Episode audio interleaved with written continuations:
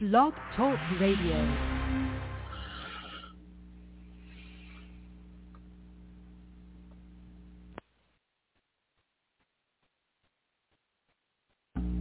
You already know what it is. We getting it in. We're going to talk sports, Super Bowl recap, all that good stuff. Stay tuned. Here we come. What about tomorrow? Time for us to start winning is now, now, now, now. Hey, they don't like us, we don't like them. Nothing wrong with that, all right? All right, all right, all right. At the end of the day, it's the same three things you've had to do in 35 that you got to do now in 2018. I do not see no holes on this squad. You got to run the ball. Barkley off the left side. Here he goes.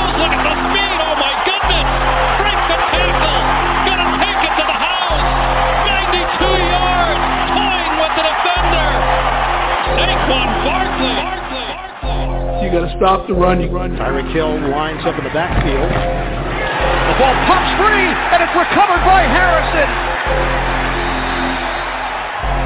A snack for Damon Harrison early. Early. Early. And you got to pressure the passer. Wentang's in, holds it down, down he goes. And an early sack by Olivier Vernon. Vernon. Vernon. Two kinds of players in this league, folks.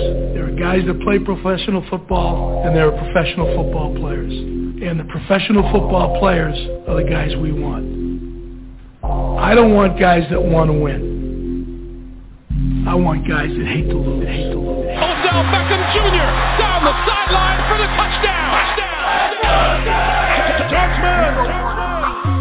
Giants fans, you are now listening to the hottest show on the planet, The Shakedown. Here to give you everything you need to know on your New York football Giants are Black Friday. Black Friday. Welcome to the New York football Giants, Saquon Barkley, aka the Golden Child.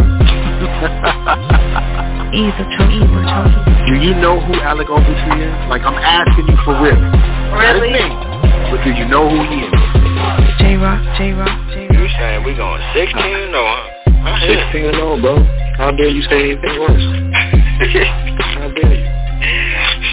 Out your mind. You, you know who just drafted the Messiah? Oldie and the one and only Shakes Montana. Now, if that man was a prospect like a Peyton Manning or a Joe Montana, like I've been saying the whole fucking time, you don't pass up on this talent. You don't do it. You don't do it. You don't do it. Now here is your host, Shakes Montana.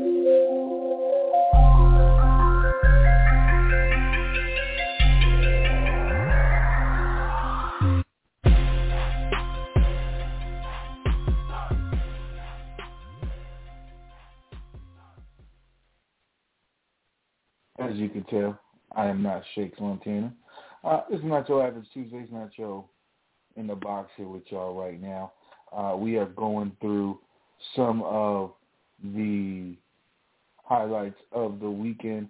Uh, there was a UFC fight. We won't talk too much about that. Just go over it a little bit. Uh, but there was a big game. Uh, there was a big game. The Super Bowl was on, uh, and that was. I like uh, to get up to thirty percent off my auto insurance with Safe Pilot. Sorry about that, guys. Uh, yeah, uh, that was the Super Bowl that happened, and yesterday or Sunday, and um, we're going to get into it. We're going to talk all about it. We're going to go over offense, defense, what went wrong, what didn't went wrong, who was the best, who wasn't the best. Um, but as we all know, uh, there there was something that I think a lot of people didn't see, didn't want, didn't want to see, didn't think they were going to see happen. Um, but uh, let's see here, one second. I'm trying to bring up everything on the computer at the same time, so give me one second as I get up in here, uh, get everything situated, get everything correct. Um, I think we do have Shakes Montana on the line with me. Is that correct? You with us, buddy, or are you in the background waiting for uh, the show to get cranking? I'm here, bro. What's going on, man? Peace, God.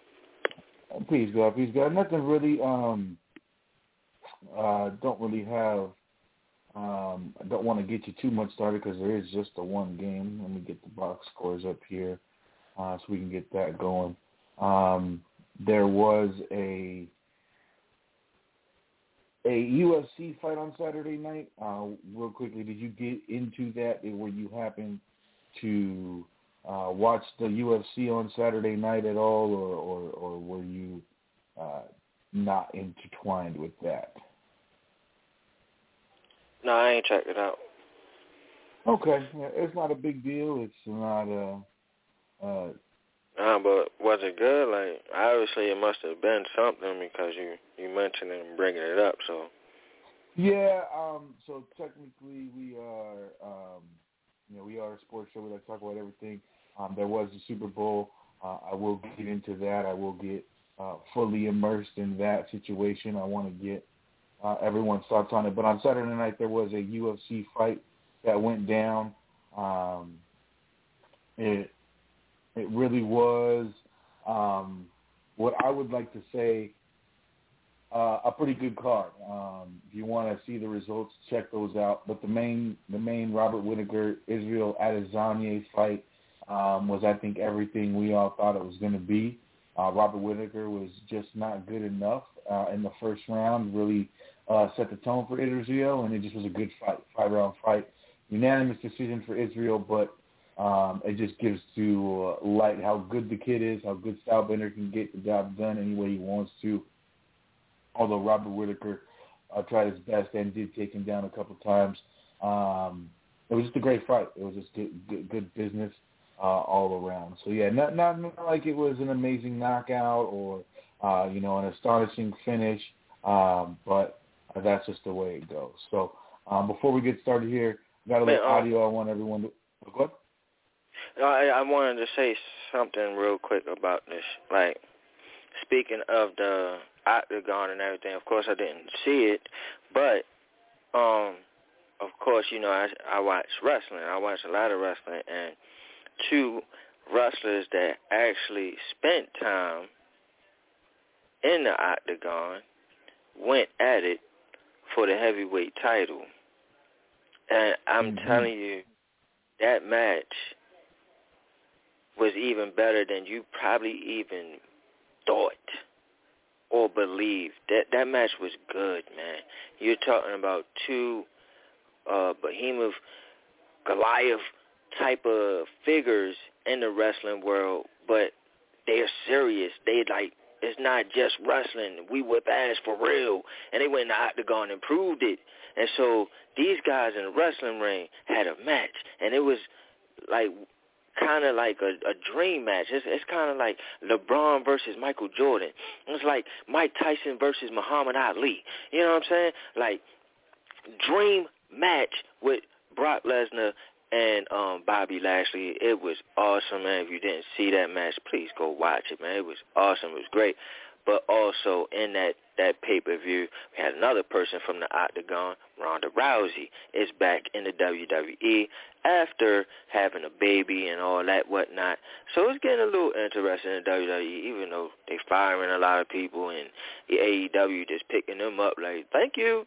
But you know, um, it, it's it's definitely WrestleMania season, and um, you know, I just wanted to bring that that match up because you spoke of um, UFC, and that reminded me of that. Like, oh man, that match.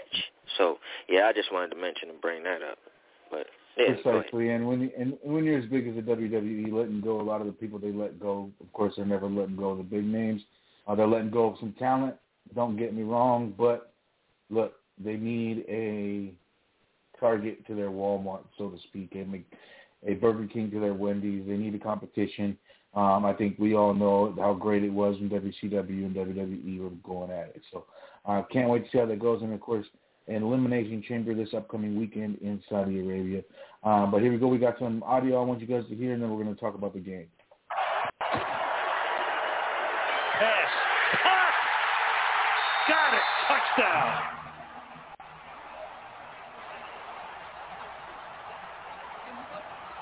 Al, I've got to tell you, in a pressure situation, I don't know if I have ever seen anybody be better than Matthew Stafford and Cooper Kupp. They had no choice.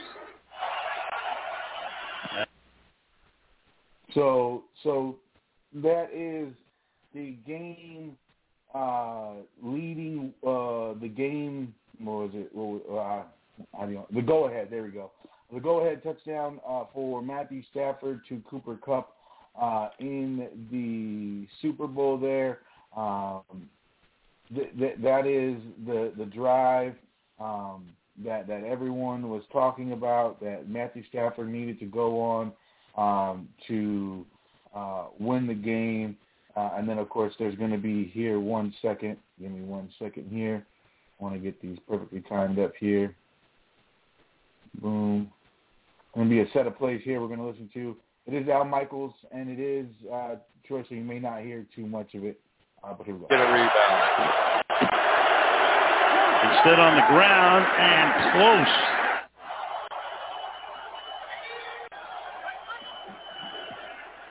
Burrow trying to keep it going, gets spun down, gets it away, and incomplete. It looked like T-Ron might have had a shot to make the grab, but the Rams now running down to celebrate with a defensive play.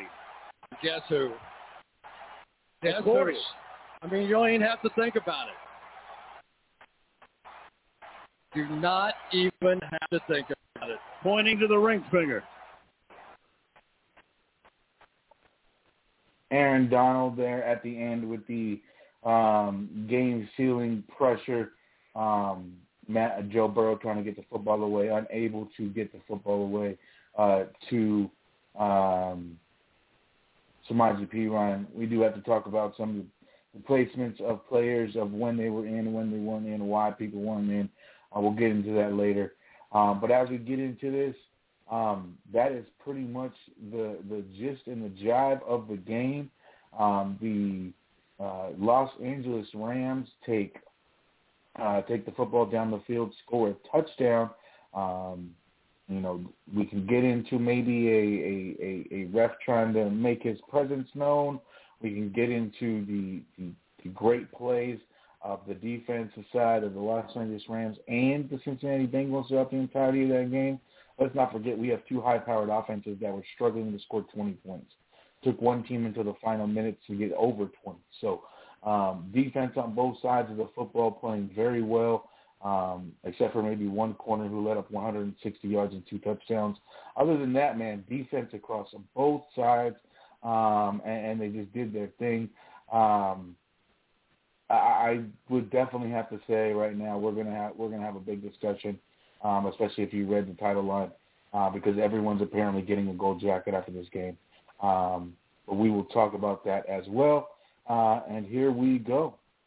Um, I deleted that page I opened up with the scores and the box scores. So uh, give me one more second to pull that up. I'll get that read. We'll get everyone's thoughts and opinions uh, and, and feelings on the game. I'll get some post-game uh, presser conference from the Super Bowl MVP as well as uh, the Super Bowl starting quarterback Matthew Stafford after winning their first Super Bowls.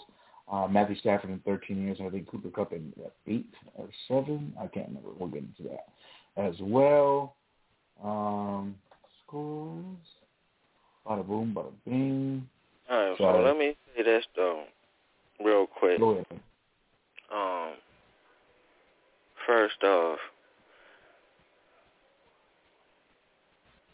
I seen, and of course this was my this my son. Um, this is when we first started the shakedown and everything. Um, we we had got Beckham this year, um, but I was a I was a big guy and proponent to uh, getting uh or advocate, should I say, to getting um Mike Evans, but I knew that he would be gone by the time we got there. You know, I knew he'd be gone probably about seven in that draft. But I said, that's my guy, right? But not only that, I'm like, all right, well, you have no shot at Evans. Who you want? And the guy that I was enamored with, that when I seen him, I said, oh, good God Almighty, he's going to be a fucking legend. Okay? Aaron fucking Donald, okay? And I came and I went on BBK and I gloated about him and I and I bigged him up and everybody was like, oh man, Donald is his son, right? And he came into the league and didn't disappoint me at all. Came in and, and immediately seen or if he didn't take claim then, he's definitely now the best player in the league.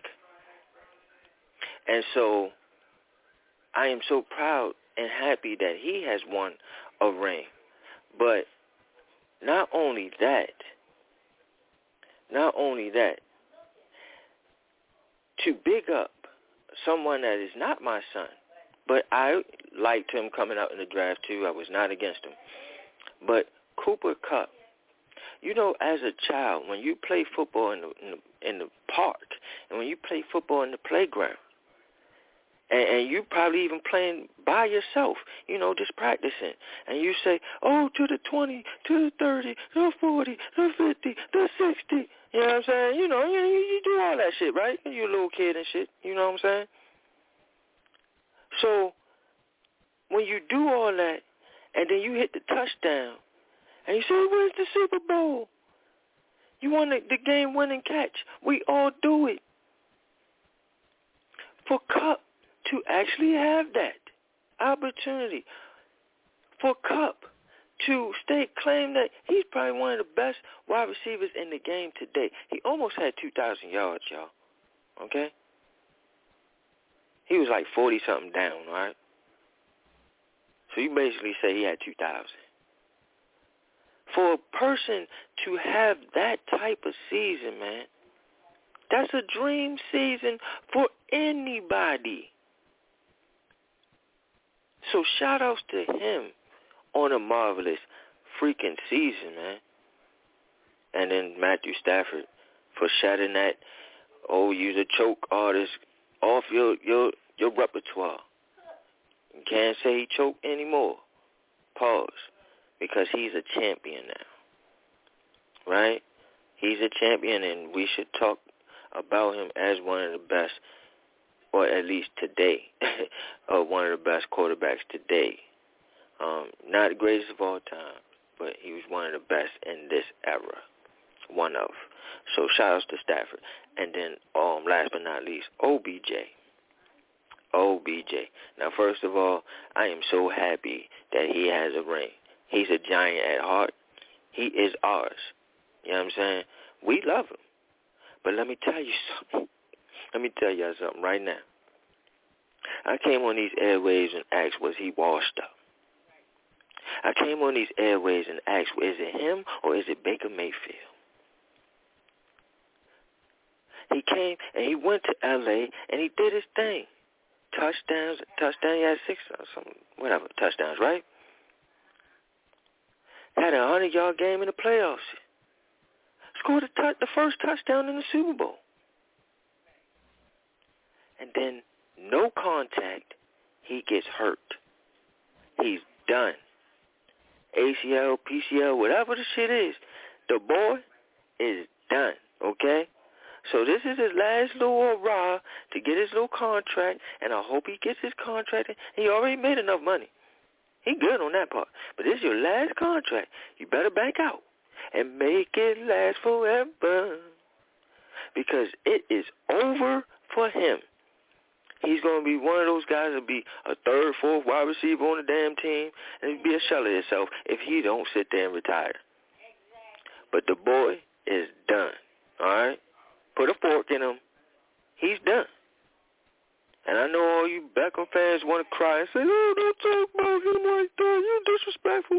No, I'm not. I'm just telling y'all what it is. The boy is done. Great career. You ended it off with a ring. Wonderful. Go out. Go out on the sunset or something. But I'm telling you, I do not want to see you a shell of yourself coming out on that field. And that's exactly what you're going to be because you're done. Okay? That's all I'm going to say. Shout out to the Rams for being champions, winning that shit. They deserve it. Like I've been saying for two weeks now, they deserve it. And I'm happy for all my sons that won rings over there because I got a lot of them. And that's it. I'm out the way.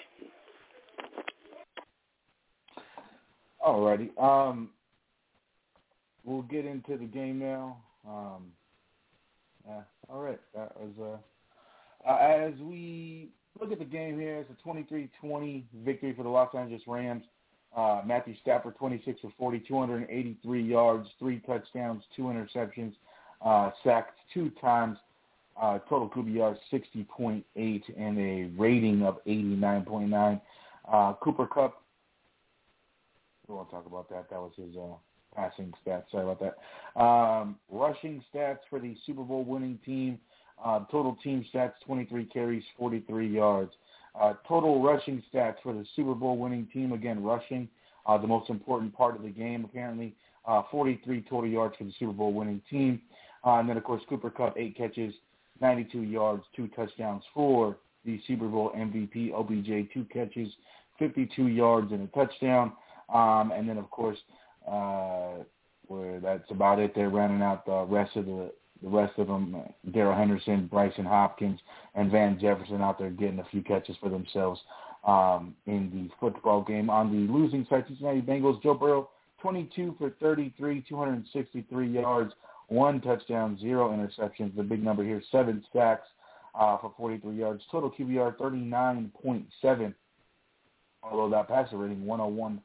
Uh, so there we go. Okay, and the leading quarterback – uh, of both teams yesterday. Joe Mixon one for one, six yards, and then a touchdown of his own. Hundred quarterback rating and a one thirty one point three, uh, uh, point three quarterback rating and a total QBR of one hundred for Joe Mixon there. Uh, and then of course the losing Super Bowl team, uh, twenty total carries, seventy nine yards. Uh, for them, that would be 15 carries, 72 yards for Mixon. Everyone else sprinkled in a few yards there. And then, of course, T. Higgins, four receptions, 100 yards, uh, two touchdowns. Uh, and then Ja'Marr Chase, five receptions, 89 yards, no touchdowns. Majority of that on apparently a very good cornerback, Jalen Ramsey, but I don't know who gives that up, but whatever. Uh, and then we keep on moving, and that'll be it. There's some defensive stats here. We all know uh, what happened defensively. We don't want to get too far deep into that. Now, as a whole, we could talk about this game um, as it pertains to the way uh, it played out, um, and, and, and as we get into uh, the way that the end of the game went, you know, punt Bengals, touchdown Rams, uh, turnover on downs, end the game. Um, but before that, it was a much ado about nothing. Punt, punt, punt, punt, punt, punt, punt from from both teams uh, through the entirety of the third and fourth quarter. Uh, like I said, defenses stepping their game up on both sides of the football uh, until late there when one team needed to drive Matthew Stafford, the uh, the guy who couldn't get it done. 15 plays, 79 yards, uh, with no receivers but Cooper Kupp out there uh, getting a game go-ahead touchdown, 23 to 20, sealing that game, and then Aaron Donald and boys doing what they need to do um, and getting the stop there at the end of the game. Uh, Los Angeles Rams, you're Super Bowl champions. Um, it is a a weird Super Bowl that we got to watch um, a Super Bowl game that didn't seem as it was a Super Bowl game. Um, both these teams do not wow you in either way, um, and you just sit there and you watch as, as guys got hurt and uh, the game progressed, and we saw another game that just was not good. Um, the difference being last year, no fans. This year with fans, man, at least you had Brady and Mahomes last year. This year you get these guys. So it is what it is.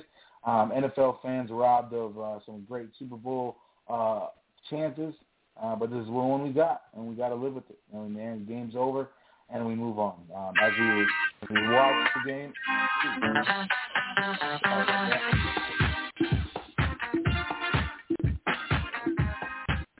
Internet, like you know, knows I'm Hispanic. They want to play my music. No, I don't know what's going on there. Uh, we're getting we'll get back into that right now. Uh, but as we talk about this game, we will get into the nuances a little bit. We only got about 35 minutes to talk about this game until we get into uh, the off-season talk that I had a, a couple questions for the gentleman here. Um, but either chosen one, you were not uh, spoke. You have not spoken uh, since we got on here. So let's go ahead and get your opinion on the Super Bowl. Uh, what you thought of it, how you thought of it. If you want to break down the personal players you loved and didn't love, and how you feel about them, that is also um, warranted. Just you know, how you feeling? Um, what's going on? And of course, 23-20, Los Angeles Rams winning their second Super Bowl in 22 years, 21 years, I think it is, um, with Matthew Stafford and them boys. You with us, E? Absolutely, brother. First of all, peace to the gods, peace to the herbs. Happy Tuesday, not your average Tuesday. 914-205-5796 is the number to call in. Hashtag the shakedown on the Twitters. Y'all know what's up. Um, yo, wonderful game. And um, I'm only just going to go off theories. And my theory was this. That matchup between Jalen Ramsey, Ja'Marr Chase, it never really got to chance to materialize because they moved, they didn't move Ramsey off one side of the field. So whenever they tried to create a mismatch, they put Chase on um, on other other other um, cornerbacks. So I really wanted to see that matchup mano a. But when the matchup did happen, it seems like Chase did do a great job, but he kept him out of the end zone for whenever that was the matchup. So, you know, that was pretty mediocre to me. I wanted to see more because it was my son versus Shake's son, and you know, I wanted to see what that was about. But I tell you the one thing that I definitely spoke about, and I'm gonna talk about, and, and you know how it's gonna have the floor. I wanted to see if that defensive line of the Rams was going to brutally beat down that offensive line of the Bengals. That offensive line held up in very, very tight football situations.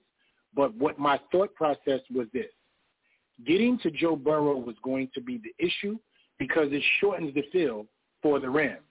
And if you guys think about it, in the second half, when the defensive line started to really tighten up, and let's say it, Aaron Donald and Von Miller started to get after him and actually get to him. Both of my sons, but thank you, thank you, thank you. Go ahead. It changes.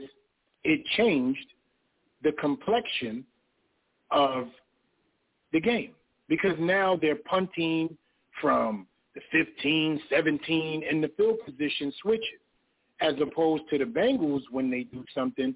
If Matthew Stafford is driving down the field but doesn't get a field goal, he's already up to the 40, 45-yard line on a stalled drive, and he's kicking down to the end zone.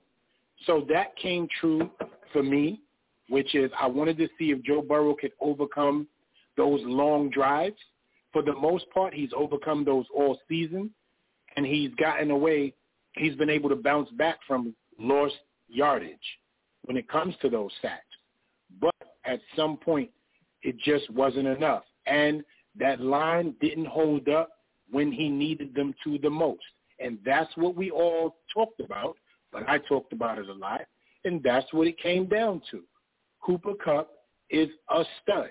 There's nothing to say about that man. I was in the chat room a little earlier. I'm not going to go over the comments that were said because I don't give my energy to that. Right now, Cooper Kupp is the best wide receiver in the NFL. It doesn't matter how anybody feels about it. You can personally choose who you want to be better than him on next year's game days. But as far as the 21-22 NFL season, Cooper Kupp is the best wide receiver in the NFL. Stats and facts. He's a Super Bowl MVP. When is the last time a, a, a wide receiver won an MVP? If I'm not mistaken, I think it was the all-time great Jerry Rice. I might be wrong. Somebody help me. Santonio Holmes. Right? Okay. Julian you know Edelman. what? To me, in my mind, I, okay, he did. We can move forward. Eh, Whatever. You know what I mean? But it was not this. This man's entire season was what my brother alluded to when he said a dream come true. He was nowhere near the second in anything. He was the first in everything, including the playoffs. A wide receiver dreams of these things. There are going to be guys who are going to be better than him, but they're not going to have as great as a season as he had. Let's give him the love. Let's give him his flowers. Let's give him what he deserves. He definitely fought double teams and triple teams. That's what we're talking about. This man's secondary wide receiver in Odell Beckham Jr. went down and he took the game over when he needed it to. He got separation when he needed it to. He made clutch catches when he needed to, and he's the Super Bowl MVP. He had the best season of a wide receiver, and God knows how long. The man is a stud. The Rams defense came through and locked it down and shut it down. And that's what the Super Bowl was about. Defense wins championships. Mm. And if Matthew Stafford doesn't find Cooper Kupp, they lose the game. But as we as we move to this game as an entirety, we got about 29 minutes. No, rewind that game. back. I want to make sure I heard you correct, bro. Rewind that back a little bit. What'd you say? Um, before Aaron Donald could do anything, he needs his offense to score points so he can do his thing. But as as we get to this game in its entirety, as we look at the game as a whole and all the intricacies that go on throughout the game, and I know people are going to talk about um, why Samaje Perine's in in the third and fourth down at the end of the game. We're going to talk about, you know, the way that both teams were, the inability for both teams to move the football for the better part of the third and fourth quarter until the end of the game. Um, and the fact that whether you want to glorify a, a statistical season or not, or demify it or whatever, or whether you want to talk about it, OBJ was on the route to going maybe 180 to 200 yards and three touchdowns, and they run away with this game by two, three, by two, maybe you know, 18 points, and he's your Super Bowl MVP. So, um, to me, look, I'm never gonna sit here and talk about Cooper Kupp in a defaming way that is gonna take away from the talent that I watch every single Sunday um, when he goes out on the field. Um, I just watched a game where I saw the same thing I saw every time I watched the Rams. They have one of the most brilliant-minded NFL offensive coaches we have ever seen, possibly since Vince Lombardi, possibly since John Madden, and that is Sean McVay. These guys were not running the greatest crisp routes we've ever seen. They were running regular routes, and the way that he has constructed and made these things, the way three guys run this way and two guys run that way, and one guy does this, and now he just runs out and wide open, wide open. Not taking anything away from any receiver that's going to join the Rams in the future that's on the Rams right now. But we also have to, in the same breath, realize that these players are put in the perfect positions because their offensive coach was out there doing his damn thing again. And and again, coaching is so huge in this game. As much as players are going to get the credit as duly deserved for putting their you know guts on the line every Sunday for us, Saturday sometimes in the in the postseason, it, it is it is it is a it is a detriment to not mention what Sean McVay was able to do. Um, and then of course what they were able to take advantage of defensively against one of his pupils in Zac Taylor. It's a lot different, you know, going up against someone you taught than going up against Tom Brady and, you know, Bill Belichick. Um, he can only score three points. But hey, look, this is Sean McVay doing his thing. We watched it all year long, and he just kept doing it. They get OBJ, and they lose Robert Woods, and nobody bats an eye. You go, oh, well, they're just to it's to take them a few weeks to get acclimated, and they'll get right on track, and that's exactly what happened. So, again, uh, deserving is a really, really funny word. Um, I think we get a lot into hyperbole when we use that word. Um, you see a guy like Matthew Stafford spent 12 years in, in a horrendous situation at the Lions, and, and he's deserving. Okay, maybe, you know, you look at Cooper Kupp, um, and you look at that Rams team who had an opportunity with one of the most high-powered offenses to win a Super Bowl, and they muster up three whole points. Are they, you know, do they deserve to win? Um, who knows?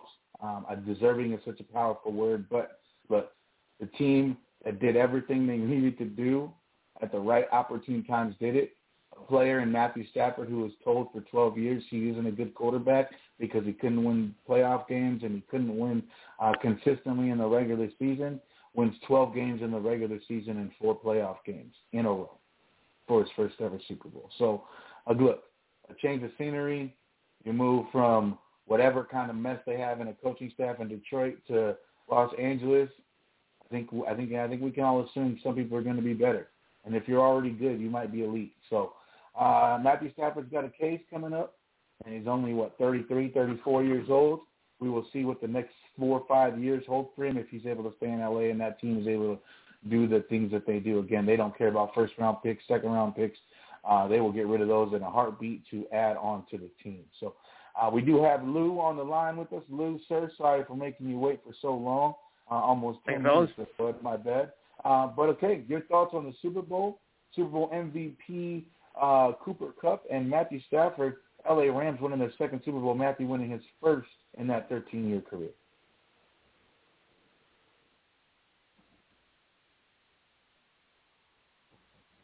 Lou, your thoughts oh, on you the want Super me? Bowl? Oh, I'm sorry. I thought you meant somebody else. No. No, there's been a lot of controversy about who should get the MVP. I mean, I think Cooper Kupp's uh, performance was was well worthy of getting it. So, you know, I'm not I'm not too surprised at all. I mean, it, it is kind of surprising when that um, type of good um, position player because it normally doesn't go to a wide receiver. You're right, but you know, given you know the best performance, I think it was well deserved. And I'm just glad that you know uh, Stafford finally got a ring. It took him long enough. You know, a great player, but oh, was he on such crappy teams for all those years? And he went to L.A., got the career as a record, and finally got a title. Thank God. Mm, precisely. And speaking of those two gentlemen, um, the Super Bowl MVP and Matthew Stafford, we are going to hear from them right now as their post-game interview from right after the Super Bowl. By the magic of television, we have Matthew Stafford and Cooper Kupp right here. Now you just saw it. Walk us through it because everyone knew where it had to go, right, Matthew? Yeah, uh, you know, to be honest with you, uh, we kind of switched around who was who on that spot, put Coop outside, and uh, you know, I was so happy when I came to line of scrimmage, they were playing man coverage. I was going to put it up to my guy, let him go make a play, and uh, that's what he did. He's And done you, it all you had year. to hand it to him back on the other side of the 50 on fourth down to try to keep this thing alive. Yeah. So, I, I look, you guys have been, I mean, it's due, have been through. I'm telling you, should be a, there should be a statue outside of the Detroit Stadium. What you went through, honor. Before we still we interviewed you, we talked about how oh, I haven't won a, playoff game four in a row. You stared it down, and they needed every inch of all of you, of all of your veteranship, all your leadership, the great throws. How do you feel a month later than you felt a month ago? I feel amazing. This is an unbelievable run. We had uh, such a special group of guys. Uh, just so happy and, and proud to go to work with them every single day, show up, and, and uh, the joy they play the game with, and, and the way they work and love each other is, is something uh, you know I'll never forget. And uh, the fact that we got it done as a team is, I mean, it's, it's unbelievable. I'm just so happy to do it for so many good guys on our team that, that deserve this. you know, people marvel at the connection that you two have. Like, man, this guy's always he's always looking for him. How does it happen? I think it's just a lot of time. I mean, we spend an egregious amount of time together. I think just talking football. Uh, it's, Sounds like an inside joke. Too. it's a lot, but uh, you know that, uh, we love it. We, we just have a passion for the game. We love talking ball, and uh, you know, being able to find ways to just be better. I think we talk about, you know, hey, this might not be the perfect look, but we want to make every play work. We want to make every whatever we have, as many options as possible to make it happen, and uh, you know, just being able to have that connection, be able to talk things, those things through. When it happens on the field, kind of being able to see it the same way allows us to kind of you know make those plays and be on that stuff. You know what's interesting? You guys work so much together. Now we got one more thing to work on. Cooper throwing to Matthew. Yeah, no, that's it. Was, I'm just, you know, not, that it, yeah, you bring it in, you bring it up. and then obviously ended Yeah, yeah. there with the incompletion uh, from Cooper Kupp to Matthew Stafford. Uh, they didn't mention the fourth down play. It was the only rush of Cooper Kupp uh, from the game, and I think this is why he got the MVP. Again, Aaron Donald, deserving, again the word, um, what of the MVP possibly. I think if that last play is an actual sack and, and Joe Burrow's unable to get that football off, I think we do call Aaron Donald the MVP, or we are looking at Aaron Donald as the MVP today. Uh, Cooper Kupp, as much as we talk about the receiving, the great, the two touchdowns, the game winning, the game go-ahead touchdown there at the end, the fourth down handoff to Cooper Kupp, play design again, Sean McVay, amazing. Runs out to the right, is able to get some blocks, get the first down on a seven-yard run there. Those type of things, I think, is what we're looking at. Again, uh, uh, Julian Edelman, uh, again, not the great season, but the amazing catch in the Super Bowl to give the Patriots the opportunity to win. Santonio Holmes, go ahead, toe tap. That's those type of things take over the game. Again, um, there are other aspects, but um, Cooper Kupp, I think, deserving of the MVP. We can, you know, whether you want to discuss who gets it or who doesn't get it. Look, you're, you you um, NFL wants wanted to give it to Matthew Stafford. If Matthew Stafford doesn't throw, if the guy doesn't tip that one with his hand and he actually catches that football and he only throws one interception, I think we're looking at Matthew Stafford because he's the quarterback, because he's the glamour, because that's what happens in the NFL. I think he's the Super Bowl MVP. The fact he threw two interceptions uh, to three touchdowns, the fact that Cooper Kupp was, you know, flawless in everything he did and he was able to stay healthy the entirety of the game. And then, of course, Aaron Donald, for whatever it was, they were non-existent in the first half.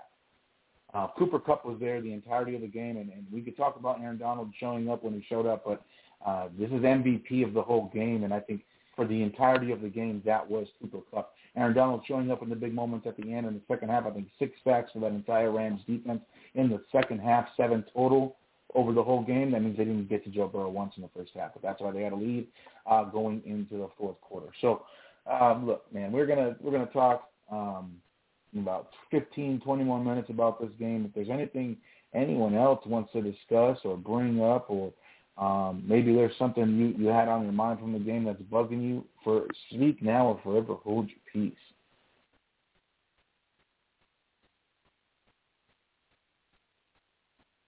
Mm. I love it. Si- No, Silence is golden, and, and, and I appreciate it. Go ahead, Lou. Do you have something you want to say? No, it's just uh, it's just about it really. But like I said, uh, you know, Aaron makes a good you know argument who wants to be MVP, but I still I still think Coop was uh, was the right decision there. And the last play of the game where you know where Cincinnati was trying to make it for the, you know, to maybe make it to at least tie the game. when that when that happened, I knew the Rams had it right there. Oh yeah. Yeah, the, the Rams were able to um, do exactly what they needed to do Quarterback. For, that game there. Um, the hell was that? Uh, I got a, I gotta have, I got another video coming up here. Oh. Um, we're gonna listen to a couple guys from that defensive side. I'm give me one second here. I'm trying to get to the spot. Here we go. And we are there. So, um, two-time Super Bowl and or two-time Super Bowl MVP, two-time Super Bowl champion, uh, one-time Super Bowl MVP Von Miller, Aaron Donald, one-time Super Bowl champion. Right after the game, here we go. they know what they're doing, and you're and they are and they are world champions. World champions. Wait a minute. let me- Oh, how's that say feel? World World champs. World champions. Huh? Football him. You said it. You said it. Football him, baby. When OBJ went down, it felt like that offense, your offense bogged down a little bit, and you guys rose up that whole second half. Did you make a speech? Did you? Did everybody just recognize that? You know, this is the moment. How did you guys handle that second half so well? I think we kind of knew where we was going. I think we were playing good football. We just had to find a way to, you know, um, you know, continue to pick pressure on the quarterback, make plays, and I think we did that, man. Guys bowled up when we needed to, and we found the way to, you know, affect the game and find a way to win. So. we came into this game looking at the biggest mismatch was your defensive line against that offensive line. How much did you talk about it, and how much did that come to fruition in this game? Um, you know, uh, we knew our defensive line was our strong point, and we knew our offensive line had been struggling. We just wanted to bring it to life. Um, it was kind of slow that, that that first half, but we just kept pushing and kept believing in each other. It opened up in the second half, man, and we, it feels good to go out there and do your job for sure. At, at playing here at, at, at home, did it feel like a home game? You didn't care. It was just your No, the Cincinnati fans went crazy tonight, man. It, it was crazy. They went crazy, but it was loud for both sides. It was loud for both sides, man, and I'm just so proud of these guys, man. We done fought through all types of adversity this whole season. The end of this game felt like the end of the San Francisco 49ers Right. game. Yeah. 99. I was going to say the championship game and this game, you guys, the defense had to come. You had to claw your way back into the game, and you guys allowed that from a defensive perspective. Yeah, man, it's it's uh it's just an honor and a privilege to be here with these guys, man. This is this is God's plan. Um, I just want to thank God. It's been a, a crazy season. You know, to start out in Denver, end up in here playing with Aaron Donald, Leonard Floyd, Jalen Ramsey, Matthew Stafford, Cooper Kupp, man. To come here with all these guys, man, it felt like the Pro Bowl every day. Um, the culture is great here. Uh, I just want to thank God for putting us in a situation and for for allowing us to get the win. Aaron, you were here like you you planted the flag a long time ago. You know, here with these Rams, one by one, seemingly maybe more than one at a time. These guys were coming in through the door this year. If you put it in perspective, wait a minute, we have Von, Wait a minute. We have Stafford. Wait a minute. What the hell's going on over Well, here? we, had a, we, made a we made a super team. We made a super team. That's what it was. Oh, congratulations. Thanks. Boom. Appreciate that. Congratulations. Unbelievable. I mean, he, the door kept opening. Who knows how many less we're bringing in, right? We made a super team, and we All right, don't want to get too much into that. They they are going to talk about the super team. Sean McVay hops up on the stage. They're going to start start talking a couple more minutes about that. Look, uh, this this is what the LA Rams did, and this is the kind of how I want to tail end it. Um, and the discussion that we could have here before we get into um, the New York Giants talk and, and their discussions on how to make their team a Super Bowl contending team moving forward, and the two ways to go about it. And, and they are on display in the Super Bowl as we speak, um, or as we watched on Sunday, and that is to fuck them picks and not give a shit about your future. Uh, trade away, go get star players, and, and be be be very very good for the next two, uh, or not two, for the next three to five years, and, and try to go on a run there. And look, that's exactly what they did. Two Super Bowls in the span of four years, winning one of them. Again, if they have a good quarterback outside of Jared Goff in that first one, we might looking at Sean McVay at a two-time Super Bowl winning quarterback before his 37th birthday. So, um, look, this is one way to do it, and, and people are going to talk about this for, for the next years to come, and like the way that Tampa Bay did it last year, uh, the way that they, they have their future coming looking forward now down the turnpike. Um, is this the way you want to go about it? Uh, will you be happy? Um, we are going to have the discussion moving forward. Lou, I heard you come in. Is that you? Uh, no, uh, no, I just I just uh, heard something. Uh, not, it's not really. Oh, okay, no worries. And, and, and real quick, and we'll get on this. Um, well, we'll get off the topic. The Super Bowl was a Super Bowl. It is over. The 2021 season has now come to a close. The Los Angeles Rams are now your defending, reigning, undisputed NFL Super Bowl champions. The best team in all the land. 31 teams went home crying. One team hoist the Lombardi. We move on to the offseason. We move on to draft talk. We move on to free agency, who goes where, what goes when, how those things pop up. Do people trade up? Do people trade down? Who decides what? When decides how? As Yeah. we move on to draft talk, draft discussions, as we look at um, the the upcoming um, combine and pro day, excuse me, combine and pro days. Um, I have a two-part question I kind of wanted to get into this afternoon, this evening, uh, depending on where you're at in the in the greater Americas. But we are going to be talking about pro- prospective rookies over the next two months. And over the next two months, we are going to be talking about these guys as if we have never watched them before, as if none of them have any film to watch, as if as if these guys are just dropped in our laps and you know we are told what they're going to be, when they're going to be, and how they're going to be.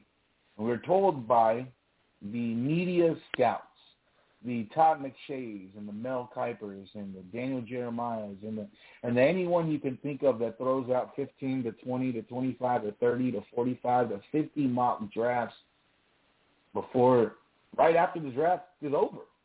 So we know those guys and we know those things. But the questions I have for you, the first question is going to be, what can we learn from these prospective rookies moving on into the draft that we don't already know on film? And and what do you think that these teams can learn as we get to their pro days, as we get to their combines? What are they going to learn from these kids that we haven't already seen on maybe two to three years of NFL tape? And and and and, and again, those things come out of of a a a, a real interesting topic. So that is the first question. We'll get into that, and then we'll talk about that, and I'll get into the second question later. We're going to start with Lou.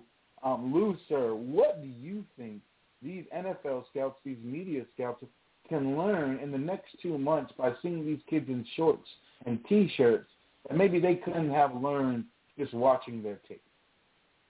I know you're going to learn in short and T-shirts, but you know, you know, learning to watch him, you know, as they um go through drills and practices and uh sometimes beating the crap out of each other. You know, it's to show these ki- kids uh, who can make uh, with the NFL. You know, they watch these kids very carefully over the over the years. I mean, I'm no expert, but you know, I've I've watched the uh, combine uh, training camps and how these kids perform, you know, some of them I think you know have the have the real chance uh, to make getting drafted in the in the uh, upcoming draft in uh, April. I'm surprised you mentioned anything with the USFL though. That's another story though. so they can learn. They can learn a lot. I mean, the coaches can learn a lot from these uh, younger younger players. You know, I mean, it's usually like, well, it's like the younger has to learn from the older, but sometimes I think it can be reversed because uh, I think you know they can learn a lot from the from the uh, youthful players as well. So it's not just the learning experience for the for the uh, young players; it's a learning experience for the coaches as well when they go out and see these kids practice uh, all all week, and then sometimes in the uh, hours when I because it really is you know physically grinding um, for them, and, uh, and and and the coaches take notice. I even take notice. I, I don't even a coach. exactly. Right. Yeah, and, and um, as as we move on here, Shake, sir. Um, anything else you'd like to add? What what can these NFL scouts learn in these next couple months? Like I said, that we can't already just see from the NFL, from the film from these players. Well, uh, what's up, Lou? What's going on, bro? So I didn't you were there. no, I'm all, I'm here. I'm here. What's good, man? Um, like, listen, there's not a lot that you can learn as far as um game time and all that, right? It's like you you learn more about the player in that aspect. But the things that you do learn about these players in these um combines and pro days and stuff like that, for one is um their athleticism, right? You get to see what their athleticism is um, up close and personal. Yeah, you can get that from their coaches and all that, but let's see it up close and personal. Then not only that, you get the measurements and all that of these players. You just get a lot of the vitals down, right? And then last but not least, you get to see how these guys handle pressure. Because these young kids are going into an NFL that's a professional game. You're going from the collegiate level to the professional level. Yeah, you can be the man, just like you was the man in high school, but somebody somebody was the man in high school but ain't do shit in college, right? Mm-hmm. You know what I'm saying? And so just in that faction, you can be the man in college, but don't do shit in the professional realm. So, yeah, I mean, it's all about showing or seeing how these kids actually handles pressure. So these are the things that I feel you can learn about watching these um combines, these pro days, and learn about what these kids, um, their vitals, their, their the measurements, and not only that, but how do they deal and handle pressure? That's the main. Some handle better than others, though. Of course, that's what makes champions. Precisely. Yeah. Again, this is this is the, the importance of the combine and the pro day. We're getting around to it. You the chosen one, and the LRP. You're coming in here. Don't worry about that. I got. I will get this off my chest. I think the real one of the reasons I think those these things exist is not for the fans. Uh, the NFL Combine, the NFL Pro Days, it's not for fanfare. Um, as much as they want to make it for fanfare, as much as they want to let the fans in and make it seem as if we're getting to view these things, this has nothing to do with us, I believe, and my heart of hearts. This has everything to do with how they handle standing in front of 15 to 35 cameras, how they handle sitting in front of 15 to 25 microphones and people asking you questions about your performance when all you did was just throw a football in shorts like you've done 15,000 times before. But now someone's critiquing the way your left foot looks when you throw a football. Someone's critiquing the way you break off the, the whistle on a wide receiver route. The, you know, so these things, how you handle those situations, how you handle those questions, are really looked about. Um, there is a NFL scouting interview. I won't play it. I wanted to of Baker Mayfield, um, and if you watch the video, you could see the way he carries himself and things of that nature. And it's just not him. There's multitudes of others. So again, I don't believe that we're looking at, at as much as we want to believe athletic ability and 40 yard times and and and and the dashes and things of that nature and the, the drills. As much as I think the teams can use those numbers to maybe help quantify what a player may look like on their team, um, I believe a lot of these teams are looking at the way these these players handle themselves around other players, around the way they talk to coaches, and then of course the way they handle themselves in front of the media. Because as we all know, this is a media-driven league, and this is something that if you can't handle talking to the media and you get pushed over, big markets like L.A. and New York and Miami, and you know even the even some of the bigger ones, we see it now in Arizona. If you don't got that wherewithal or that thick skin, you could get chewed up and spit out. Either chosen one. Are you with us, sir? Yes. Yeah, I didn't think he was. LRP, sir, thank you for joining us. I would love for you to tell me what you think a lot of these teams are really looking for in these pro days, these combines, and and what we could really tell from these prospective rookies moving into I got the NFL. good. See, have a good one, Luke. Yo, yo, peace to the gods, peace to the earth. What's going on? Peace out, Luke. Um, I would say it's a bit of everything, you know, for the real fan. How's my audio? I'm good? You are Yeah, good. you, bro. Oh, okay. I would say it's for the all, you know, the real fans anyway. I mean, I watched the combine, and you know, it's it's it's definitely they forced the issue. I agree with that, but it's definitely um a spectacle now. Um, as far as what they're looking for, how quickly you know they get a a play, you know, or following directions is a lot like different steps to a drill. And making sure, you know, they go left instead of right. If they, if they heard it, how many times they got to repeat it, you know, um, shit like that. How quick following instructions, and like you said, uh, Nacho, handling media interviews, how are they handling questions? You know, if they mess up on the drill, how, like you said, it appears to was. Well, I knew it anyway. I saw it myself. I was hoping that he'd work on it, but you know, I give it more time. But how do they react after a mess up, a mental mistake? How quickly you get back in the game, forget about it, and who has amnesia and who doesn't? And lastly, how many motherfuckers went to that dude's birthday party? Shit, you know what I'm saying? Mm. And friends, Mm. straight Kevin Costner. Bo ain't had Look, nobody. I, Bo Callahan ain't got nobody show up to his birthday party, bro. There's something wrong with it. You might be a winner though. See, but see, I remember those- that. shit. Wasn't it a quarterback? They was asking like, why didn't anybody come to your birthday party? Like, like what the fuck? Yeah, they they yeah he in it is a great movie called Draft Day. Kevin Costner, uh, we all love it. Uh, but yeah, it, it was a a scenario But it- where um, he had a he, he had an incident at a restaurant during his birthday party, and through the investigation of Kevin Costner, they found out that at his birthday party, not a single one of his teammates was there. And those are types of things that we look at as fans and, and things of that nature. Who's with you when you're not, you know, around the team?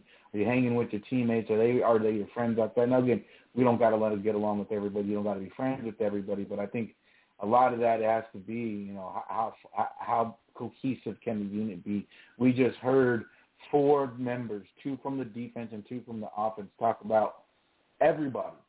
Cooper Kupp and Matthew Stafford talked about Aaron Donald and Von Miller and, and Floyd and all them guys. And, and Von Miller and, and Aaron Donald talked about Cooper Kupp and OBJ and Matthew Stafford and and it's the, the cohesiveness of a team. And again, if you look on the other side of the field, the Bengals were the same way going into this game, talking about each other and and how much this team loved each other and got along. And I think that is one of those things that we can look at moving forward in this combine, in this in in the pro day. How well do they get along with others? Getting you know moving into a new situation. Again, this thing with the pro day and the combine. Go ahead, E. Or, or go No, I was saying, speaking of that, man, like, I wonder, like, if they just put, like, Eli Apple in the back of the bus, like, to itself, like, you you sit back there. we don't even want to talk to you. You know what I mean? Mm-hmm. Like damn, well, Eli. See, look, nobody on the Bengals team cares. Nobody on his teams that he was on before cares. Like, it, it, look, th- those type of You know who he is, players that you want on your team. My bad, What's dude. Yes, I- you know who he is, Nacho and Shakes? He is motherfucking Cuba Gooding before he caught that pass, bro. Everybody on the team hated Cuba Gooding and Jerry Maguire before he caught that pass. Mm-hmm. That's why he oh, caught that motherfucker. pass. This, did all that celebration, the over celebration. That's that's a Look, apple. look, there's some there's there's going to be players that that that people don't like, and, and overwhelmingly there is going to be a sorry for the pun rotten apple in every situation. The the Don't apologize. The That problem, was great. the- the- Yo, the how do you go problem- arrow to fucking get the fuck up out of here? Like, thanks, Eli Apple. You helped us get to the Super Bowl, and then Hmm. you cost them the Super Bowl. Ouch. Yeah, yeah. Um, again, you know, 28 and 30 other teams would would love to say that they had an opportunity to play in that Super Bowl, but um, look, there is a there is a a very overwhelming uh, consensus that if you are an NFL player, you cannot act a certain way. You cannot act as if your shit don't stink, and you cannot act as if you know you are the greatest thing since sliced bread, unless you're you know white. So when you have that attitude, you need to produce. And just going to a Super Bowl isn't good enough. Just making the playoffs isn't good enough. When you have that attitude, you have to win Super Bowl or Super Bowls or be a main proponent of why those things happen. So you have to be able to uh, take the lickings, so as they say, um, if you're going to be able to push out stuff like that. And I think the way he's handling it is the way I think anybody else would handle it in the situation. I have that problem being an assholery of prickishness uh, that we can be sometimes. Uh, the arrogance does rub, rub people the wrong way, but look, man, uh, you can't be that loud and boisterous and then put up that performance in an NFL game, especially the Super Bowl, and not expect to get reamed and, and talk shit about and memed about and, and, and this day and age be the center of attention. Um, but look, there's going to be a week, and we're going to see something crazy happen in this NFL, and we're going to forget about it. We're going to move on, and that, that Cincinnati Bengals team uh, will move on moving forward. Let me um Now- speak on Eli Apples though, real quick. Like, and this is this is a lesson learned for all young young players and um young kids alike. Like, don't do that. Don't count your chickens before they hatch. Okay? Don't do that. Don't do that. Don't go into a situation talking shit when you are at a disadvantage.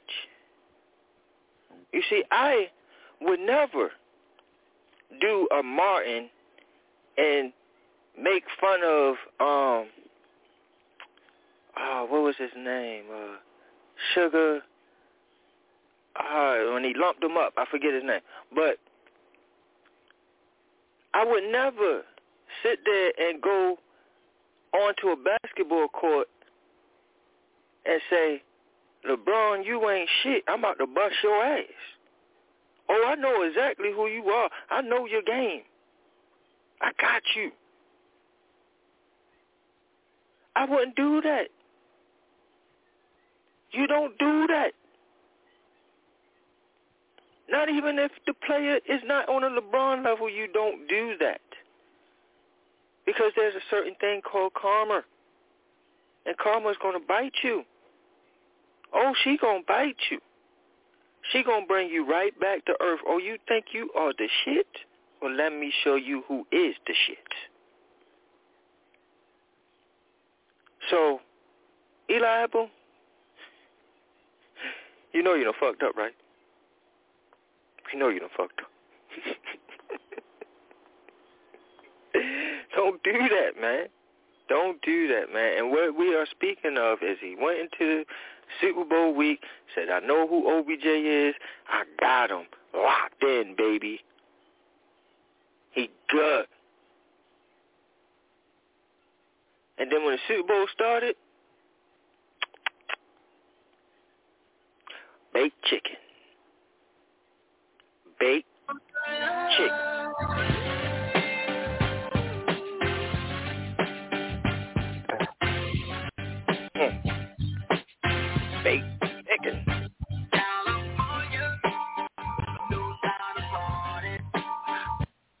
Partied all over Eli Apple too. And that's exactly what happened. They partied all over the defense. And even though, look, we talk about the front seven of the Cincinnati Bengals, they did something that the Rams didn't do. Uh, they built softly, slowly through the draft over the last couple of years. Picked up one or two pieces in free agency, Trey Hendrickson. But look, he's not a he's not a Aaron Donald. He's not a Von Miller. He's not one of those guys they're paying twenty five, thirty million dollars a year for. They didn't go out and overpay in free agency. They hit on the free agency couple free agency pickups and, and, and built through the draft. Now, again, they had uh, the ability to have top picks in the last couple of drafts, going able from one and four, getting Joe Burrow and Ja'Marr Chase back to back. So, look, this is the way of the NFL. There, there seems to be two ways to go about going through winning a Super Bowl. Uh, you can build through the draft um, and, and, and, and, you know, try to hit on one or two medium to slightly high priced NFL free agents, and then look, you can be in a Super Bowl. Um, or you can sell the farm, fuck these picks, and, and go out there and get you Von Miller, get you OBJ off the free agency uh, track. Go ahead and get you some other guys. And even though Robert Woods goes down, you still have Van Jefferson. Higbee goes down. You still got the Clemente guy, the Demente, whatever his name is. So look, Rams did their thing. Now again, they didn't give away every single pick. They, they had picks in the later rounds. They were able to get you know some some value from those guys, as well as of course the sustainable guys that they got. You did sell out a couple years ago to go get Jalen Ramsey again with the fuck them picks mentality. So,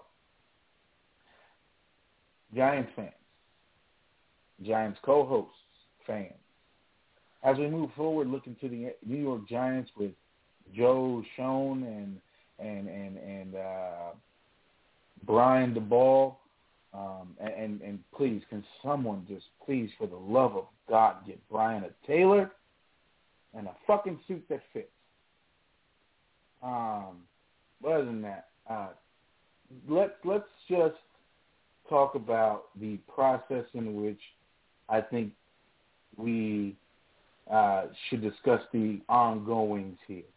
Now, top end picks, two top ten picks. Um, I do feel like someone on this line said at the beginning of the year that the Giants and the Bears would have two top ten picks, but that's neither here nor there. Um, so, Giants, Bears, Bears trading that pick away. Now it is the Giants, number five, number seven, uh, in the 2022 NFL draft. Is this a draft to go out and build or is this a draft to go out and sell away and give away top picks and try to go after a big name free agent like a Russell Wilson, go after a big name free agent like a Davante Adams, go after a big name free agent like say you know uh, I think Evans is out there, uh, Mike Evans in, in, in wide receiver range, um, and, and cut bait with some of these guys on the Giants, save some money and maybe put it through, or is it take this team use these next nine nine draft picks and build a team and, and maybe you know see what happens at the quarterback position. It's really interesting because I think we have a lot. I have a lot of questions here because I think I feel when I hear and I listen to Giants fan base that they want a combination of the both. They want to go out and get a big name quarterback as well as pick every draft pick that is going to be correct for the Giants. And Again, this is the draft, so luckily it's not a crapshoot. Every pick you're going to get is going to be correct. So who knows? LRP, last one to join us, first one to speak on this topic. The New York Giants, should they sell out this year, go all in like the LA Rams, or should they take the next couple years and try to build with a high sustained draft picks and try to move for the future uh, and sustainable winning LRP, the floor is yours. What was the question? So so pretty much take the Bengals route. Use these two picks. Go get someone. Go build through this draft. Don't really trade away anything, but build what you you got, and and and try to you know sustain winning over decades, so to speak, like some teams are trying to do, or sell out. Take five, take seven, go get you a quarterback. Take that top pick in the second round and try to trade for a high end wide receiver and go all in like the Rams, take this team and go try to win a Super Bowl in the next year or two. What route should the New York Giants and Joe Schoen and, and Brian Daboll do?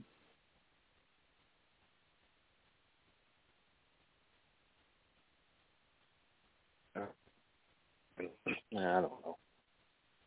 Draft a quarterback, give Daniel Jones real competition, and a new offense. Go from starting off from scratch. Get you a premier defensive guy with the second one, or a lineman, or, or a lineman, or whatever. You know, I don't know. Mm-hmm. So, so pretty much build through the draft and try to try to create competition at the the the, the quarterback position, uh, and, and try to move forward from there. That is the way the Bengals, I think, have done it.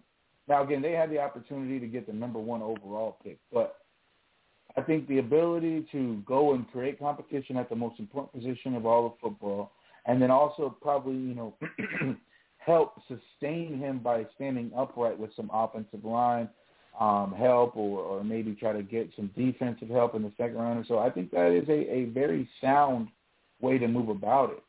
Now, he's the chosen one. Are you still? Are you with us? Are you back with us, sir?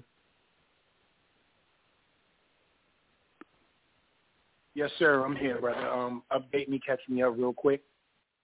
On only the last thing that was said. If there was a question, that's all I need. Uh, yeah, no, we're we're we're you know LRP's you know kind of he wants to build through the draft. I don't think he wants to you know take these picks and trade them away to go you know try to get a high price free agent or something like that. So my question to you, E, give me one second here. I gotta take water.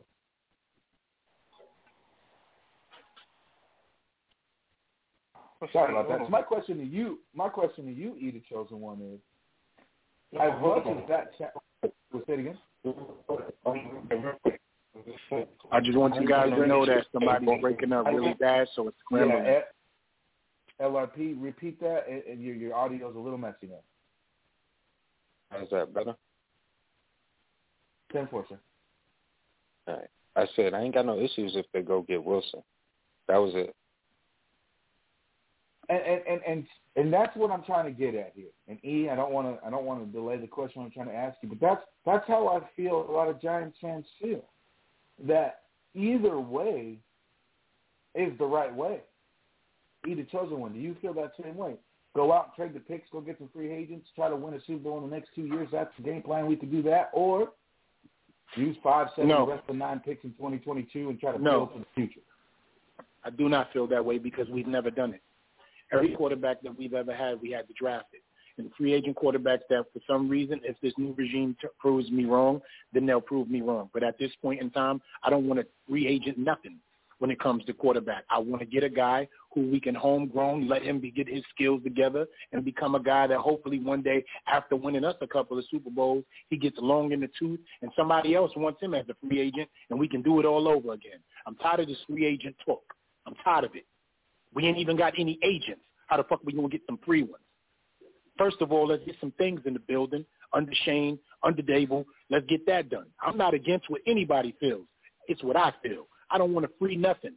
I don't want to cost us nothing because I don't believe that we have a franchise that knows how to build around Russell Wilson unless we do it. You got to show it to me.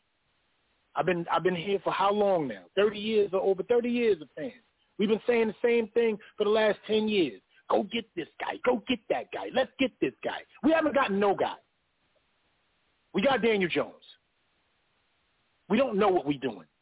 So let the guys that's in the building show what they got. Then we can talk like that and do something to change my mind. Because in my mind, we're not doing nothing. And we don't have no bread to be playing around in free agency and setting ourselves back. So let's set ourselves up through the draft so we don't have to be penalized for it later on. give ourselves three to four years of good living, build up some of that credibility, and go get a guy in free agency if we're not going to be starving like we are now. Right now, the Giants are on ramen noodles and water. No, I don't want nothing that's going to keep caving us down. That's me. Let's build through the draft. Show me something different. Mm-hmm. Shake, sir, you are on the board, the floor, however you want to say it. The mic is yours. Look, man, this is a, a interesting topic to me because it is not the way I my team has gone about things. Uh, high price free agents has been something the last couple of years that, that, that they've done, but this just does not happen uh, in Green Bay. And it, I mean, look, it doesn't happen in Pittsburgh. It doesn't happen in New England. It doesn't happen in Baltimore. Um, you know, those type of things um, don't happen. LA does it. Tampa Bay does it. They're the last two Super Bowl champions. You know, those other guys that I just mentioned, you know, haven't really played um, New England twenty what twenty eighteen. So um, the rest of them way long before that. So look, those those, those um, the thought process I think has changed. Uh, the way we go about things is going to be different. But Shakes for you, the New York Giants. Um, I think the overall question that that a lot of people have or want to know is not necessarily from you, but can the Giants be a Super Bowl contender in 2022 with the right pieces? And I think that that that is really the question because that's what a fan base wants. You know, again, right direction is always a good thing. You know, watching your team move in the right direction, although it may not equate to Super Bowl victories in the near future, you know, it is what it is. But Shake, sir, the floor is yours. Use the draft capital you have to get free agents and the money that, you know, you can move around and release some guys and cut some guys and make some more money and do this and try to put together a team a la Ram style. Keep them in the same spot. Possibly take five and seven and move up to go get your quarterback or whatever and build through the next draft over the next year or two with a new GM, a new mindset, and a new head coach, and hopefully see progression as you move forward. Chicks, floor is yours. You asking me what what was excuse me. You asking me what would I do going forward if I was a GM, if I'm him? No, no, no, no, no, no, no, no. This is not what you're going to do.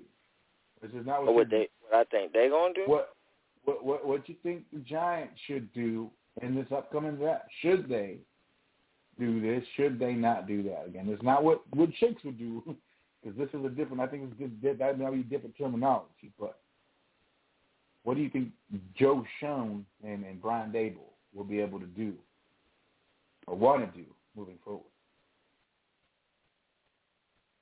I mean, see that to me, that's kind of like saying the same thing. It's like you ask me what I think they should do, so that's asking me like what I what to do.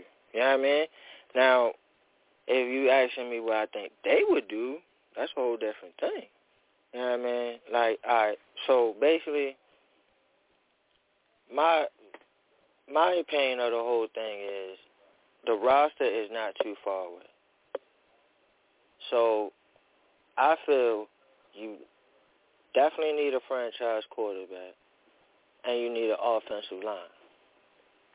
Now the thing about it is is that I would pay for that franchise quarterback by any means necessary, butt naked and all. But I got to make sure that I'm in position in the draft to fix this offensive line. That's my conundrum. All right? So, me, I'm taking that seven, and I'm taking next year's first, and I'm whatever draft pick I got to dangle around, and I'm asking the Seahawks, can I please get Obama? And if I can't get Obama with that, me getting butt naked and all, if that's not enough to get him, then and only then what I say, go ahead and draft a guy. Probably my thing is trade back at that point and draft that quarterback at number 10 and let him battle it out with Daniel Jones for that number one spot for this year and this year's only. Now, if they fail, then great, because I'm going to be in a position to get my Montana next year. But if they succeed, then great, right? Because now I actually found me a franchise quarterback. So, that is how I would go about things. Use that draft pick or those draft picks to try to get that franchise quarterback by any means necessary.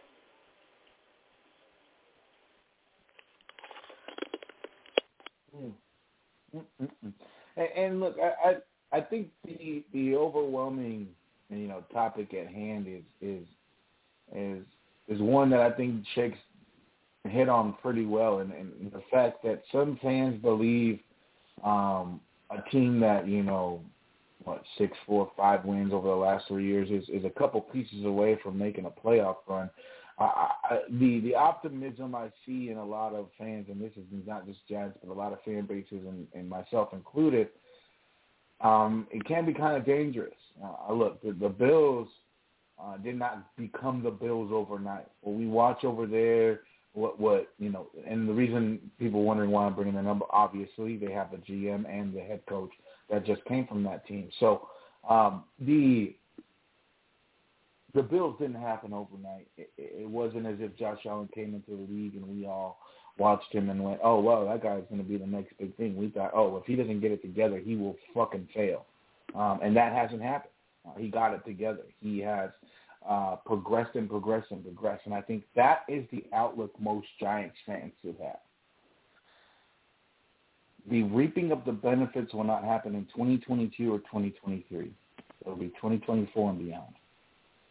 I have a huge, huge, huge pause, emphasis on the fact that I believe that this GM and this head coach deserved, again, that word, the chances that they are getting and the opportunity they're getting. And they have just come from a place where they watched it happen. They are in total control together. The cohesiveness from GM and head coach is something that the New York Giants have not had for the better part of six to seven years. A, a GM and a head coach that are entwined and, and work together, know what the GM wants, know what the head coach wants, know what they're thinking, can finish each other's sentences in a cheesy type of way. Yes, you need that. You absolutely need that. And that's what the New York Giants have. And I think that if if expectations are tempered, look, is anybody saying that in the next year or two this, this team is going to be the Cincinnati Bengals and be in a Super Bowl? Nobody's saying that, but nobody thought the Cincinnati Bengals can do that. So a right pick or two here, right pick or two there, those things can turn around. I think the optimism is because the front office and the head and the coaching staff are not as inept. Listening to them talk now, as much as they may be inept at dressing, Brian, get a goddamn tailor, please. As much as they may be inept at dressing, they are very much apt in football and, and I think those two guys need to just get it done, get get some get some get get a year under their belt, and and look, you're looking for this team to take this you know five or six win season that they've had and turn it around to a ten win season in a year, you're barking up the wrong tree. Progression is progression, but that is something that I don't think can happen in a year, as much as it could in the NFL, because the, that is the NFL and we all know it. The expectations should be tempered in my eyes, but I think progression is something that Joe Shane, Joe Schoen, however you want to pronounce it, the, that guy and Brian Daboll. I'm gonna jump right on in right there, real quick. Just going to jump in right there. I've been waiting for somebody uh, to interrupt me. Look, Bo and Sean, Gaska, and Wink. I mean, just want to say those names again. The Bo, Stone, Gaska, Wink.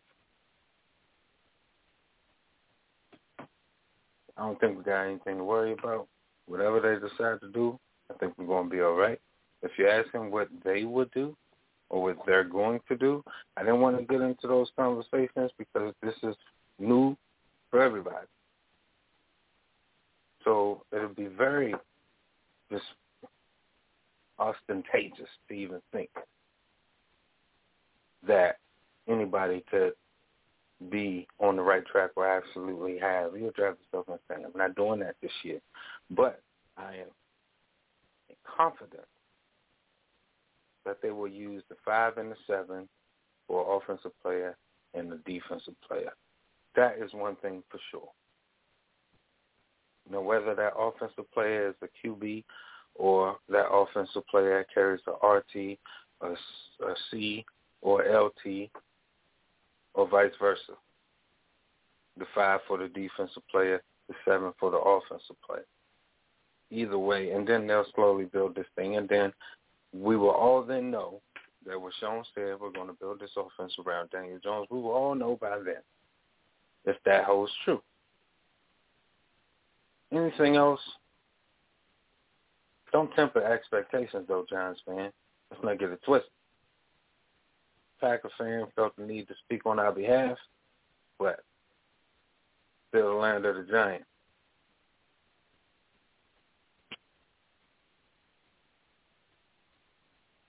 Can I jump right in on that LRP? I'm so happy that you said those names because that's exactly what my whole thought process was when he asked the question earlier about what do we do? We have a brand new regime, not any faces that we remember from last season. I think we may have retained one or two people, if even that, and they made a lateral move. They're not even in the same title or position that they were in. They still are familiar with the lunch special, but they are no longer a part of dealing with the menu. You can find that online.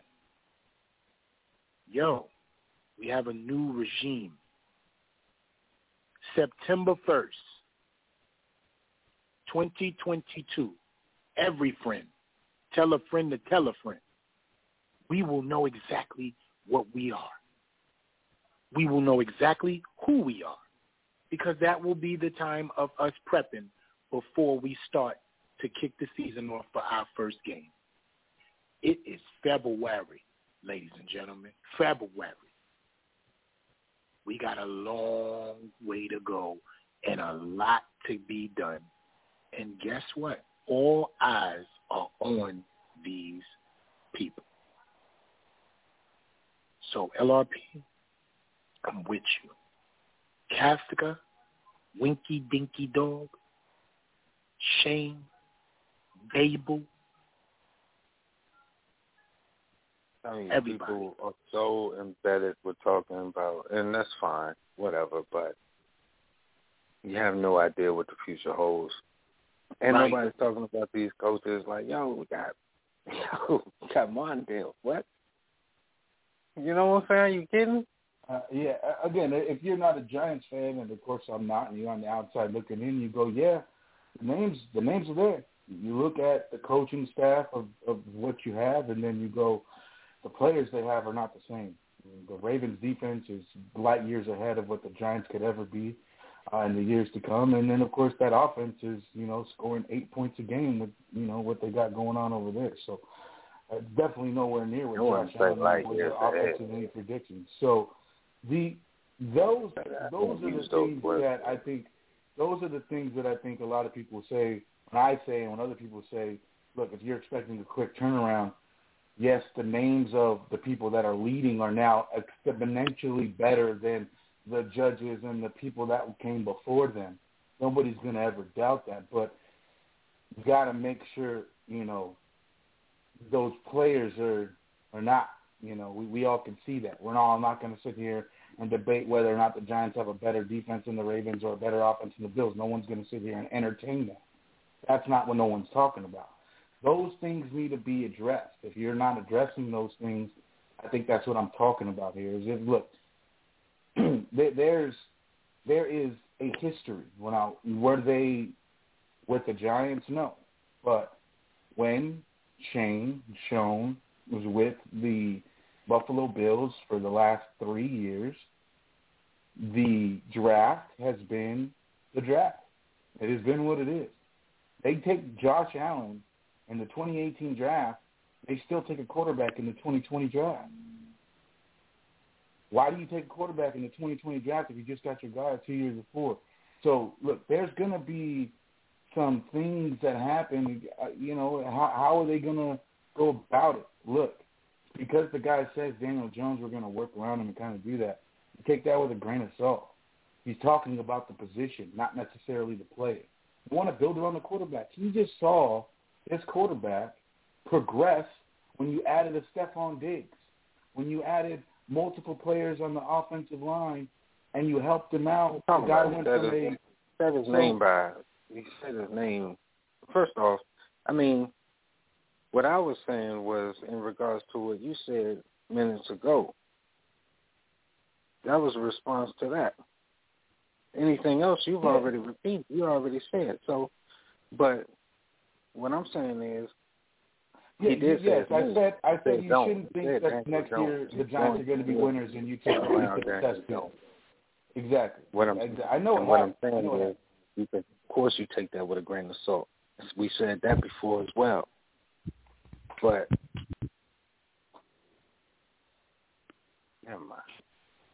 Look, I said your team's going to be losers next year, and that hurt your feelings. I get it. I'm not trying to get anything past that. That's where we're at.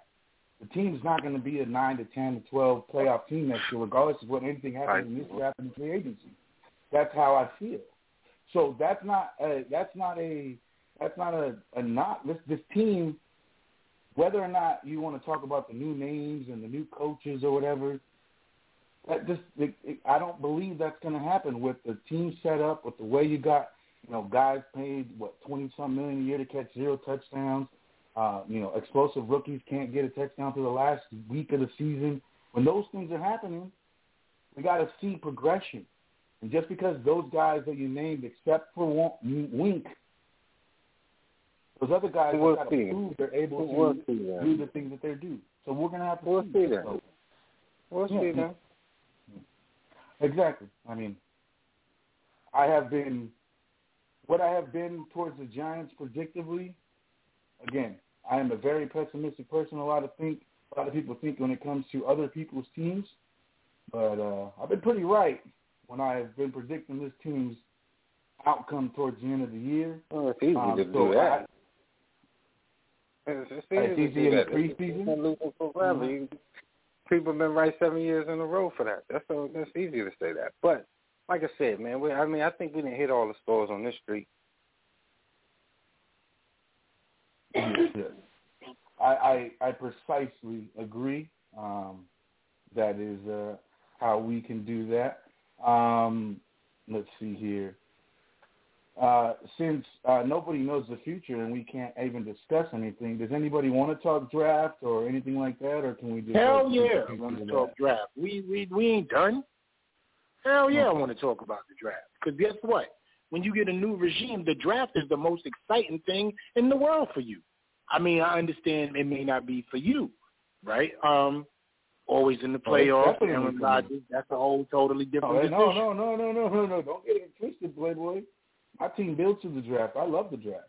I know. I know. Okay, well, right. the So then, so then let's let's talk the draft then, if that's what we're going to talk about, because it is a lot of exciting players, and I'm talking about over 50 to 60 in the first three rounds that are very, very comparable of being starters from day one and plugging and playing and helping our team get to the place where your team is at and possibly busting your team ass. Yeah, I'm starting war right now. We if we draft right, we on the level of because I don't think Aaron Rodgers is going to be there. So I'm gonna just say that. I'm so I'm talking without Aaron Rodgers. Let me just say that. I don't know if he's going to be there, right? I don't know the future. That's what we just said. But I'm talking like he's not going to be there. If we draft right, we'll be on the level of the Green Bay Packers. If we draft right, that's what I feel. People could disagree, but I think that we. I did my roster count. I'm only talking for me again. We are 40% of a roster away from being a team that can turn it around.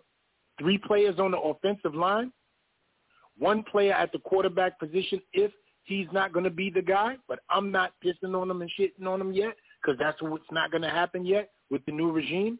And one or two pieces on defense from being 80% ready for war. That's how I feel. So I feel my team is 60%. I want to say it again because people like to argue. I believe my team is 60% good right now. So let's talk draft. Whew.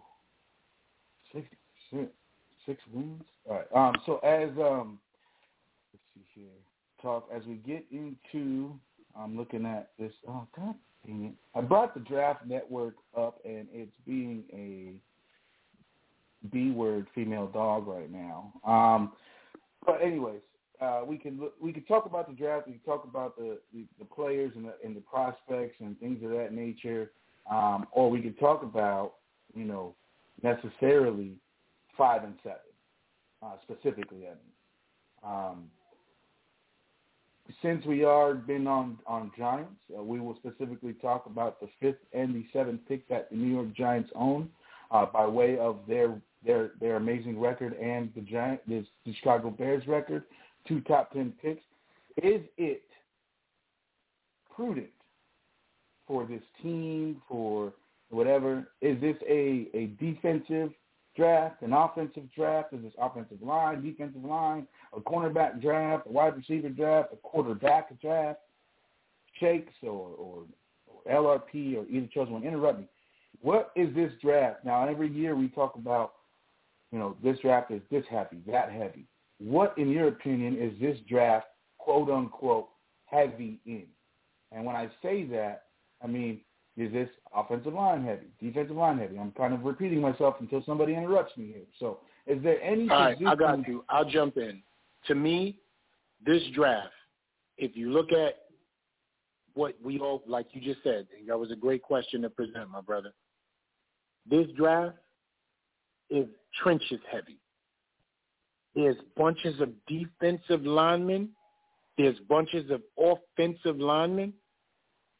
To me, there's five quarterbacks in this draft as well, but they come out every year. So we move them to the side. This is a line-heavy defensive draft. It's a defensive draft. If I can, if I can go overall, this is a defensive draft, and it has a lot of good offensive linemen in it. So okay. I'll say this is a defensive draft. Defensive draft. Now, question: for everyone on the board. Again, it's a question. Anybody interrupt me whenever you feel like you want to. This is a defensive draft, which I believe you're correct, and I, I, I do think that as well. But what we just witnessed, what I talked about before the year started in the Cincinnati Bengals and how much they needed to protect their quarterback, and they didn't, and it inevitably cost them a Super Bowl. Now, we thought it might cost them wins in the regular season and then missing the playoffs. However, they got their guy. So, do we see teams this year utilize this draft to protect quarterbacks that they think they have? Or is this defense, defense, defense? We just watched Aaron Donald. We just watched Von Miller. We just watched them boys terrorize one of the new best up-and-coming quarterbacks for the greater part of the second half, tying the sack record in the Super Bowl. Now, is this a league that we see of trends or a league of what is a spur of the moment where we see without an offensive line, Bengals could not win. And we have proof, physical evidence of Jay, Ja'Marr Chase abusing Jalen Ramsey over and over again, but is unable to get the football because that offensive line was just atrocious. On the other hand, since it is defensive heavy, I'm not saying we're going to pick an Aaron Donald or a Von Miller out of the hat here, but is this go get a defense, build some defenses here. Let's win some championships because as much as I like to denigrate the AFC, they got all the damn quarterbacks. And if you're in AFC, you better start getting some defense to stop these motherfuckers. Because as much as I love my guy, Aaron Rodgers ain't going to be around that long. Drew Brees gone. Tom Brady gone. NFC don't have very many quarterbacks. Kyler Murray already wants gone. So defense, defense, defense this draft. What are we looking at? Trenches? Is that is that what we think a lot of teams are going to be harping on early rounds? We see a lot of defensive linemen, defensive tackles. Is that going to be the trend? Anybody want to talk about that, or we think this is going to be a much ado about nothing, and offense, offense, offense, like it has been for the last decade?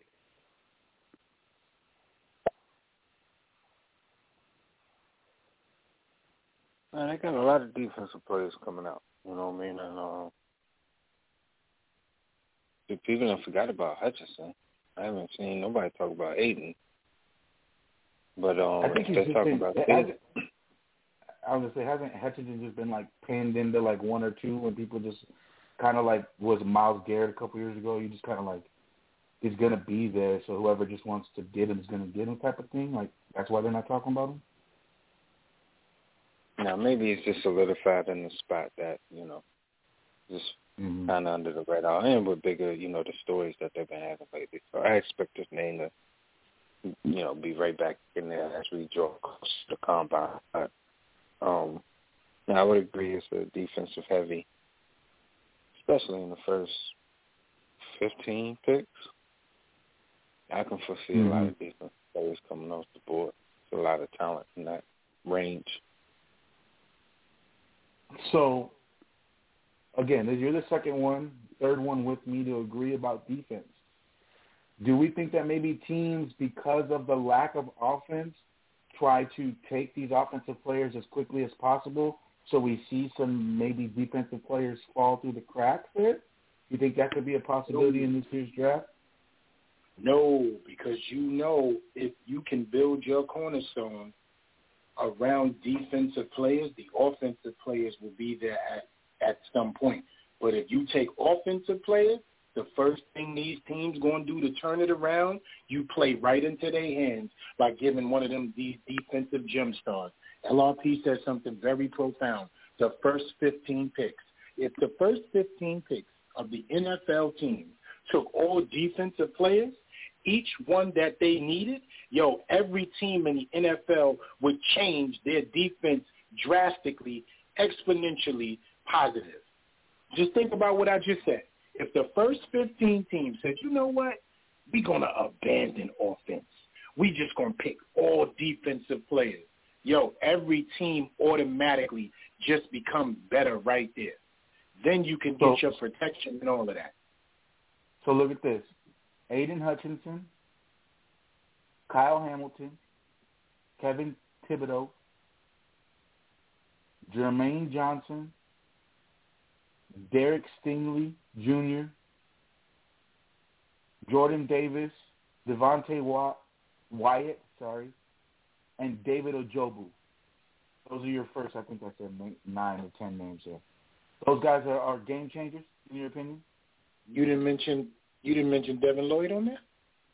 So I did a mock draft on the Draft Network. That's what was taking so long, and it just finished up right now.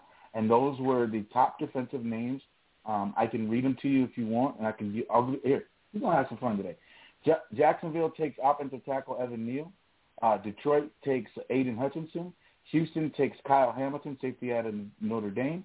The Jets take Kayvon Thibodeaux, edge Oregon. The Giants, in their first of two picks, take Ikem Ikwanalu, uh, offensive tackle. I'm so sorry. I'm sure I screwed that up. Uh, Carolina takes Trevor Penning, offensive tackle. New York Giants, their second pick, take Jermaine Johnson, edge rusher. Falcons take Kenyon Green, uh, interior offensive lineman from Texas A&M. Devin St- Derek Stingley Jr. goes to the Broncos, and then to round out the top ten, Charles Cross, offensive tackle. Again, you did not hear me read quarterback in that top ten once. Can we see that happening? And how does that top ten sound to you guys? No, I don't see that happening. Hell never. I don't Hell see never. nothing. Kenny Pickett will be up in there. Hmm. That's interesting. Malik Willis will be up in there. Detroit is going to take a quarterback. They're not taking What? defense play. And what about Houston? LRP, I need you to help me on this too, brother. I don't want to Um, overstep or miss. Real, real quick, LRP with I think it's thirty-five million wrapped up in the quarterback position. You think they're going to go grab another one? Yep. They want to win. They Okay. they need a lot more than a quarterback in Detroit. So I don't know if that's. I mean, I, I would. I don't see how you you go get Willis. Any quarterback over Aiden Hutchinson makes absolutely no sense right now. It's like taking it's like taking Baker Mayfield over Myles Garrett. Makes no sense. I don't see how that or doesn't Kyler make Murray. sense, but all right. All right, um, LRP, I need you again on this. What are the vibes in Houston? Does it look like, does it sound like, does it feel like they about to ride out and grab Malik Willis up or they to grab a QB? How does how does that, what's the vibes out there? They want him to. I don't. I mean, Mills is nice, but and Lovie was there for for Mills, so it's not like he, he's new or he wasn't in the building when they got him. But I think they'll go quarterback too. That's where I'm Davis at. Is Thank- in the Daniel Jones situation. Yeah, that's that's that's where I'm at. I think them two kids get sprinkled into that right there, and them defensive guys get pushed down, and them offensive guys become available. I think the New York Football Giants are in one of the greatest positions for us that they could ever be in at number five because you can also get more draft capital or you can watch what's going to happen with the first three picks and only worry about somebody jumping ahead of you, taking the spot of the Jets, and still be where you need to be for a player that's going to fall to you no matter what. The top four defensive players in this draft will still be able to fall to us. The top three offensive players, offensive linemen in this draft, excuse me, will be able to fall to us somehow, some way. So we are in a perfect spot. Yeah, and the pick that you picked Nacho at seven. What was that guy's name? Johnson, Jordan, what? Jermaine Johnson, Jermaine the, Johnson. the corner, the, the the the edge from Florida State. Yeah. Yeah. You taking him over Lloyd? E? No, both of them are my sons, but I ain't taking them over Lloyd. Mm-mm. No way. No way. It's a preference thing, LRP. That's all I'm saying. It's like having Thibodeaux and Myles Garrett, right?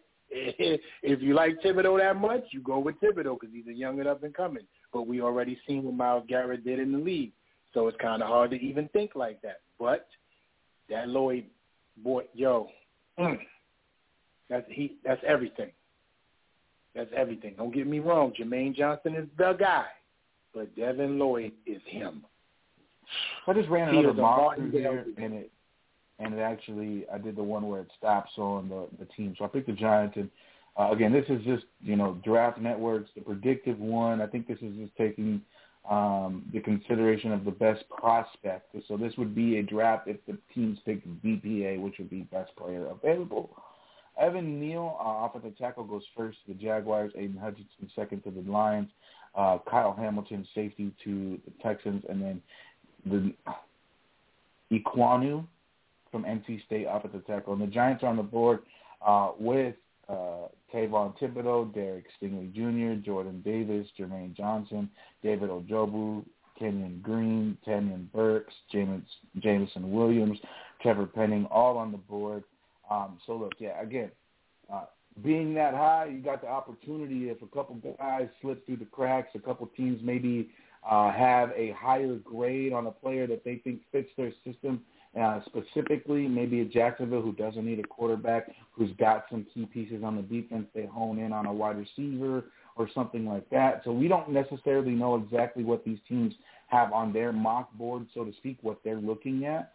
Um, but again, with the ability of being so high in the draft, that gives uh, a team like the New York Giants this um, innate ability to hopefully look at the teams above them. Now, look, uh, as much as um, LRP is right about quarterbacks getting picked in the top five, getting picked in the top ten all the time every year. Uh, LRP and Shakes and E all say that. But look, this is something where we see the three top teams having quarterback issues, quote unquote. Except for Trevor Lawrence, there's no issue there. The Lions, they have a money issue. So, you know, a number two overall quarterback isn't cheap. And that, I think, really, you know, kind of messes with the Lions taking quarterback early. And I don't think it has anything to do with necessarily a player or this or that or the position, only the position's price. You take Aiden Hutchinson there at two, you, you solidify that defense a little more, uh, you add him to some pieces, and I think that's something you do there. And then, of course, in the Texans land, I have nobody knows what the fuck is going on over there. And then, of course, you got a quarterback who, for all intents and purposes, could be in the conversation for MVP every year if he could play, and Deshaun Watson. So, you know, if he come, does he come out of this clean and clear? Does he fucking, you know, does that shit get handled and he's back and playing in Houston because whatever? Do they ship him out? Do they drop him? Does he get suspended? Those things are are really crazy. And then, of course, like you said, you, you believe in the Mills. That's a situation where that could go one of one of 22 ways. They are absolutely 22 positions open. And obviously, you know, I'm talking about punter and kicker in top three, but they have a lot of positions to address and a lot of help they need all over. So we'll see what them do. And then, of course, the New York Jets, they got their guy in Zach Wilson. We know they're not going to go grab another quarterback. They probably go get some O-line help. So that gives the opportunity for these top-notch defensive edge rushers, you know, maybe an interior defensive lineman to fall to the Giants. If that's the case, we're looking at a, a team address a part of their team that I think, whether or not you know we can have that argument, is the best part of their team. So that's the outlook. Let's make the defense better and worry about the offense later. Is that is that what I could adjust? Is what what what the thought process is? E there with these defensive players early. Let, let, let, let's let's build more on this defense and then attack the offense in later rounds and possibly next year? E shakes LRP anybody is that is I'll, that I'll I'll, I'll that answer that because plan? it it it mm-hmm. depends. Real quick before you do, before you do, I just want to say I got to roll. My phone is about to die. So LRP. LRP, thank you sir for coming in. Yeah, um, LRP, we have no problems in Houston. I love you, brother. I'll be joining you soon because I got a roll too, but I want to definitely get into this before I go. It's a preference thing, Joe. It's what your team needs. At this point, right, our team needs more offensive linemen than we do defensive linemen. But it does not change the fact that if that dude is there, you grab him because it changes the complexion of your defense. Now, like I said earlier, Joe, we're going to have a chance to get three of the top defensive players in this draft, hands down, no matter how you slice it. And according to the top three to four picks, we'll be able to play chess and be like, you know what, I want to move down and grab something else up. As long as we don't move too far to be to move out of position us for what we actually need in an offensive lineman. We have the chance to also grab one of the top three offensive linemen no matter what. So we sit in a pretty even kill position, but we need offense more than anything right now when it comes to the trenches. That line is a real issue. So for us, it's offense. But for anybody else, man, they just licking their chops because them defensive guys are going to fall. I think I think as far as for me, it's like, yeah, you have your needs, but if somebody is there for you that can make an impact on your team, you got to take that guy. And that doesn't mean that you can't address that in the next round or the round after that. See, like when, just like for us, for example, we need offensive linemen like more than anything. But like he's alluding to, if Thibodeaux is there, we're gonna take him uh, running to the podium. But second, third rounds, it might be a necessity that we have to come out with an offensive lineman. You know, so it's all in like what you need, yeah. But that's throughout the draft. You mm-hmm. got to make sure that you address those needs throughout the draft. But that doesn't mean that you have to first pick, smack dab, you have to address your need. No, you don't. you have to address an impactful impactful player that is going to make a significant difference on your football team. That is who you pick with your first pick. Then you go with the necessities. Now, if that special player meets both, then great. Mm-hmm. See, look and I, again. This is this is another interesting. what Thibodeaux does for us. But go ahead. What, what's that? No, no, the interesting topic and it's the greatest argument for all of all of the NFL fans across all 32 spots in the NFL draft. As player available or need. And look, there's a lot of teams. Like if you're in the top 10, you're deserving of it. It's not as if you don't have a lot of needs around at multiple positions. So those things, I think when we talk about top 10, top 15 picks, usually mostly top 10, those you know that that argument of BPA or need, I think you just got to throw it out the window. There's no there's no you need it. You're in the top ten. You fucking need it, regardless of what it is. Now, we're talking about the Cowboys of a few years ago who lose Tony Romo, but but outstandingly have a top four offensive line, a team roster on offense that is great, and they go dropping in the top five. Now that's obviously they needed a running back. Those are things. Boom necessity, BPA, they met top 10. That's an anomaly. That shit don't happen. So this is, to me, who's there? We need them. Go get them. These guys are rated in the top 10 for absolute reason.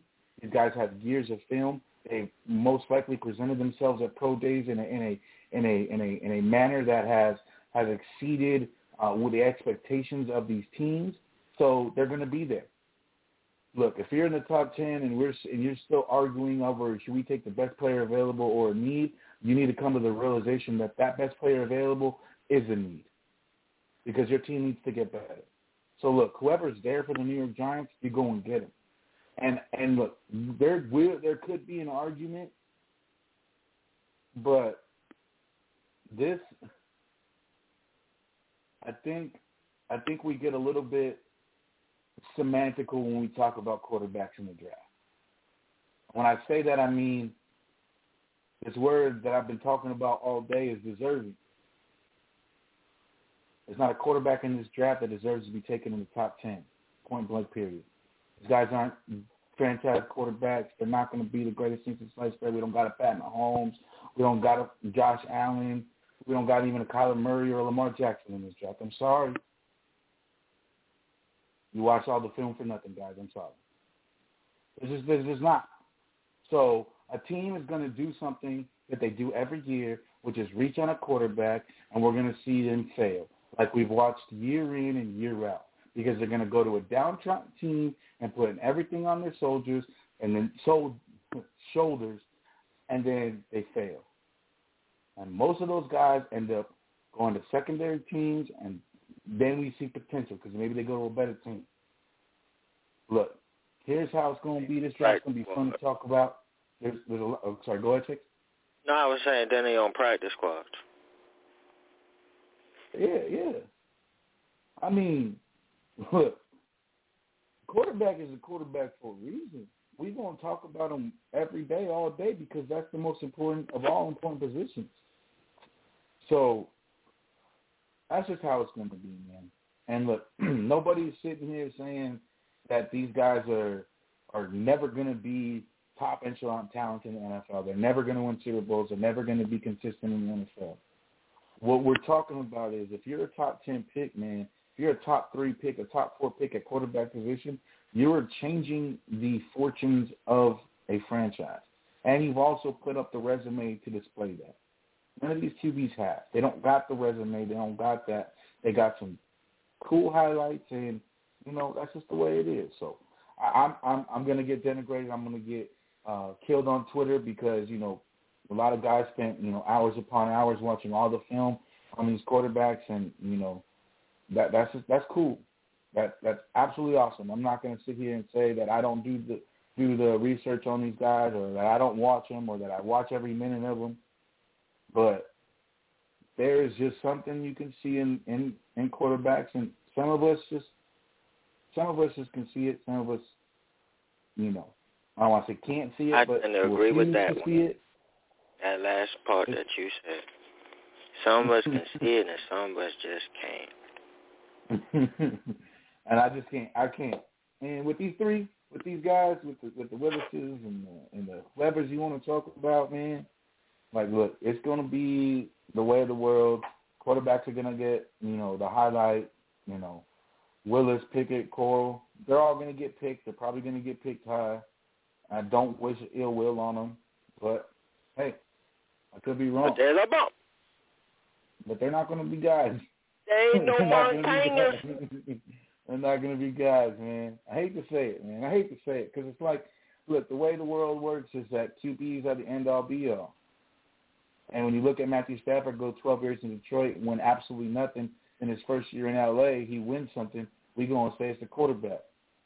Like he don't have an all-star cast of wide receivers. Like he don't have one of the brightest minds, the offensive coordinator, offensive coach. Like, look, man, Jared Goff is quite literally one of the worst quarterbacks in all the league. And he took a team to a Super Bowl. Just so we're clear, in the last five years, Aaron Rodgers has less Super Bowl appearances than Jared Goff. Just so we're clear on that. Just so people understand, when we talk about these quarterbacks and praise them all and give them everything they want, you know what I mean? It, it, it it's just it's just mind boggling. It's just mind boggling that the quarterback position still to this day is the way it is. I mean, look at Matthew Stafford. He's never been the best at the quarterback position in his 13 years. He wins one Super Bowl and he's a Hall of Fame. If that's the case, Trent Dilfer's the Hall of Famer. Joe Flacco's a Hall of Famer. Like, what are we talking about here? So, we are in the Hey, yo, recording E the chosen one. My bad if I'm cutting you off, Nigel. But No, E, go ahead. Go ahead. Do you think? What's up, baby? yo, remember um I was talking about Van Dyke and Yeah. I was calling him McDermott and I was like, yo, Yes. and you corrected me, thank you. But I was like, where the fuck did I get? Why am I saying McDermott? Like it's a it's a reason why I'm saying McDermott. I I, I figured it out now, bro. And you're gonna laugh why? All right. So, you know, I played Madden and everything, right? and so after the little, it was like the first time I played the franchise joint, and I got rid of Daniel Jones, and I wanted to draft a guy, and he was out of Miami, and his name was McDermott. so I was saying that that was my Van Dyke, right? in my head, I'm like, yo, that's my, that's, you know, McDermott is my Van Dyke. So when I was talking about him on the show, McDermott just came to my head, and I could not remember why. And I, and I, I just figured it out, so I just wanted to share that with you.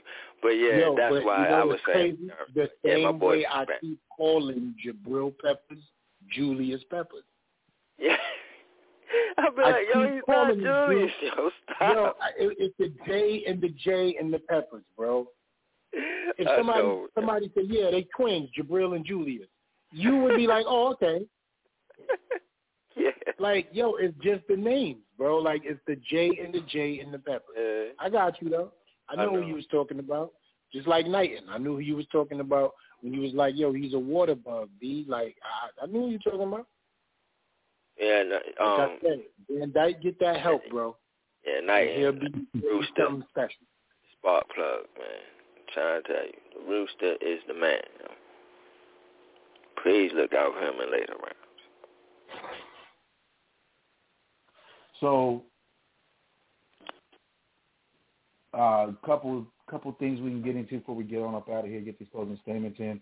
Um, I was told the AFC got all the quarterbacks, but they haven't won a Super Bowl in since 2018, right? Oh no, Chiefs won in 2019. So yeah, uh, they they got that. Um, so as much as this Q, QB driven league is, why is it we look at the top quarterbacks in the NFL and we have Joe Burrow and Matthew Stafford in the Super Bowl? Is this now seeing a turn of the age where a team matters and you can have a franchise guy, but if you don't have a team, it don't matter? Is that what we're talking about now? Uh, and then secondly, uh, like I tried, like not tried, but like I started to say, why is the anointment of the Hall of Fame given to people because of one accolade, because of one run? Is is is that enough for people to just say you are now anointed as one of the greatest players to ever play this game? Think about that for one second. The Hall of Fame is, is, is supposed to be for players that have above and beyond been better than everyone else in this game. When you look at Barry Sanders run the football, you say, wow, no one else could do that. When you watch Walter Payton run the football, wow, no one else could do that.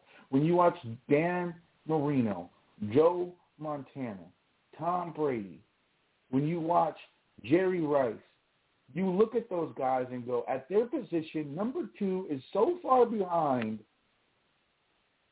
it's not even worth a discussion. Not one time in his entirety of his career and even the Super Bowl run and the Super Bowl season did we look at Matthew Stafford and go, God damn, he's one of the best quarterbacks this year. Man, he is absolutely, man, this is this is great. Now look, I've been on uh, Matthew Stafford's opponent. I've watched this man struggle in Detroit while trying to do the things that Patrick Mahomes does on a weekly basis, throwing no-look passes and getting touchdowns. It don't matter because the defense gives up 40 and he still loses 40 to 21. So I'm not going to sit here and be the negative Nancy and shit on Matthew Stafford because he just won a Super Bowl. God damn it, the man's got as many rings as the guy holding Iberian Raps. So we're not going to sit here and negative Nancy this guy, but we're not going to sit here and also do the hyperbolic response of one season is now a Hall of Fame career he made. Now the numbers, he's outside the top 10 in the yards, I believe, and uh, touchdowns and a couple other statistics throughout his career. Look, well, I'm not going to sit here and tell you that Matthew Stafford is not good and that he's a bum and all this other stuff. And he is a great quarterback at times. He is a good quarterback most of the time.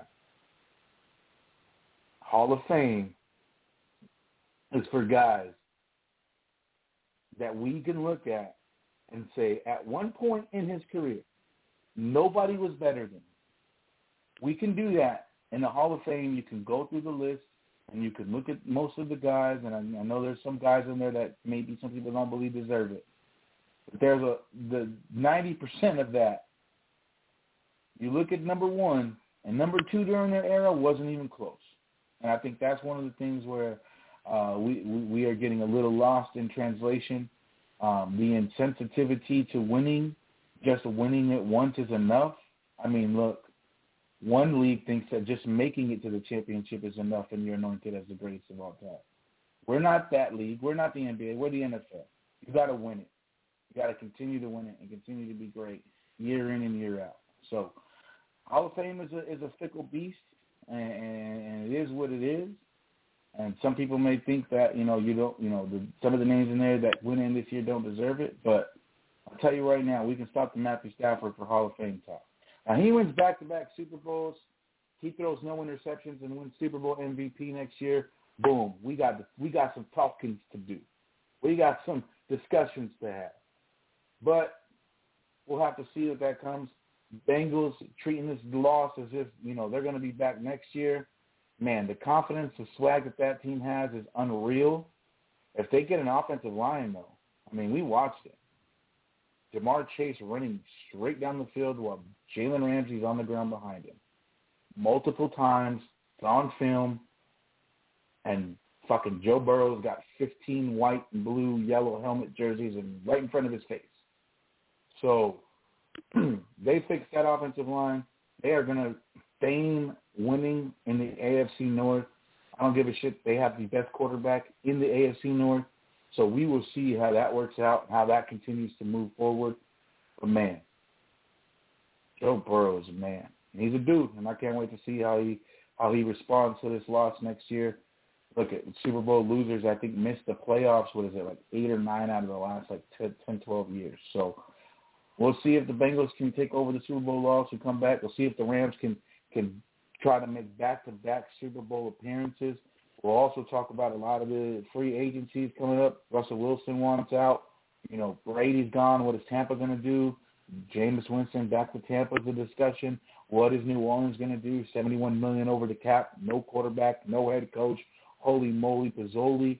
Um, this is going to be an off season to behold and to wonder. And we are going to see some teams maybe take some falls, take some gains, take some leaps forward. And look, I've said it and I say it again. I'll say it all the time. The NFL is a better place when the New York Giants are winning. They show us fire when they're not. I want a fire show this year, so we're going to see what happens. We're going to see how it moves on.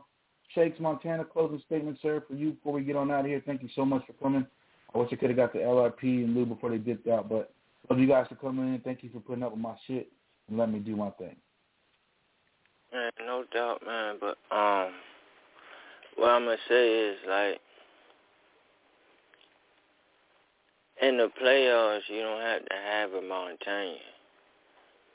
You know what I mean? But you have to have a game manager to get you by, and that's why you see the Burrows. And not to know this is Burrows and the Staffords, because yeah, I mean they Burrow is on his way to being a top quarterback in this league. Stafford has been a top quarterback in this league for mostly his career. Just now, he finally has won something, and um, so it when you get in the playoffs, you just need to really just manage it and let the what you said the team the team will win you the chip. But in order to get to the playoffs, majority, more than likely, you need that franchise quarterback to get you there to that dance, okay? You need that motherfucker to get you to the dance. Then once you get into the dance, maybe you can mingle around a little bit. But you need that franchise quarterback to get you to the dance. And then last thing I'm going to say is when you win a Super Bowl, it just solidifies you as a champion, as one of the greats, because you have done something that not many other players came into this league and has done. So if you had a marvelous career, but that ring eludes you, they will question whether you should be in that Hall of Fame. But if you have all those records, those numbers, and all those stats, and you got the ring to back it up to go with it, that solidifies you as a Hall of Famer. And that's why we're saying, welcome to the Hall of Fame, Matthew Stafford. You just did that and solidified yourself. That's all it is. Same with Andy Reid, right? We wanted to say he's one of the greatest coaches of all time, but you couldn't because he ain't had no ring. Now the fact that he has a ring, nobody will sit there and bat an eye when you do say so. Okay? So that's that. Um, great show, Nacho. Uh, we'll be back tomorrow, Debate Wednesdays, and um, yeah, I'm out of here. Shakes Montana.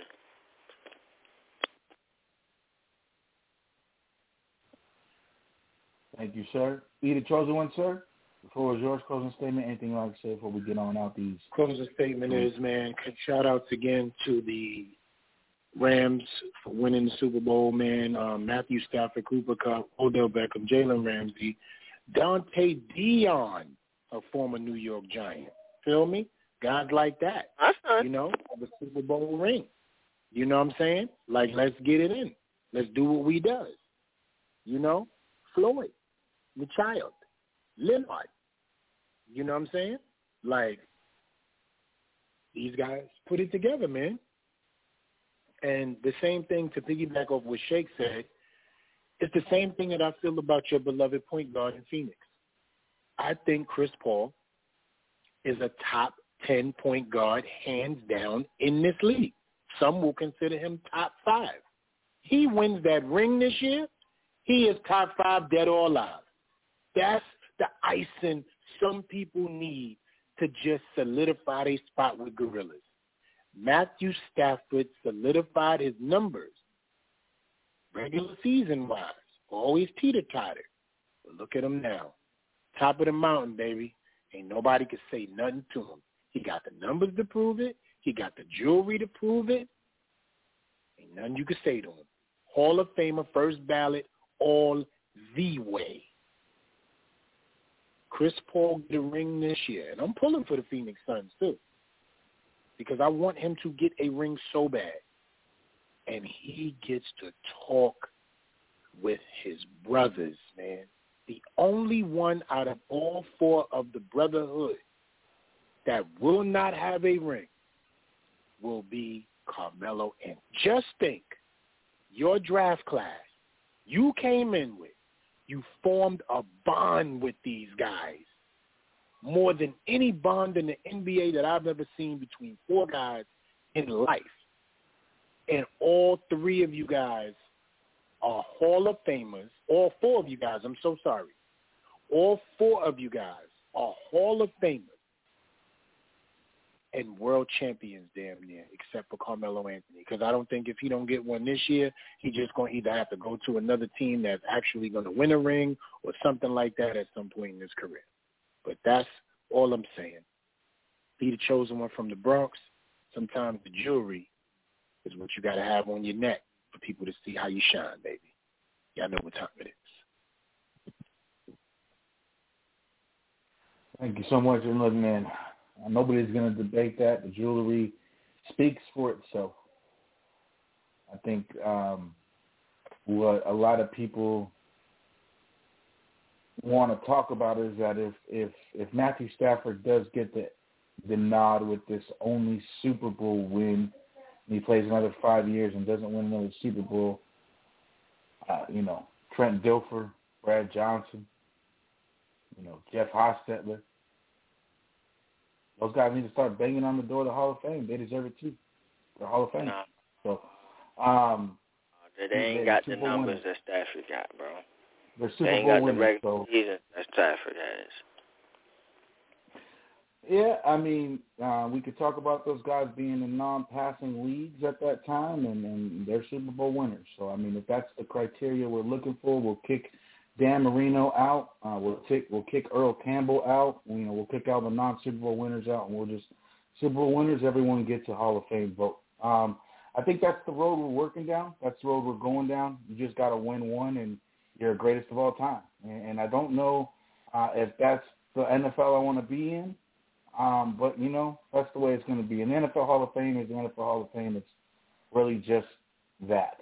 Uh, it's a bunch of guys, you know, picking people that they like and their friends. So I think at the end of the day, uh, really doesn't matter. when um, we discuss a lot of this stuff, it, it is it is interesting to talk about accolades. And again, the word that I've said most of this day was deserving. And I know a lot of people hate that word, overuse that word, don't like to use that word, whatever it may be.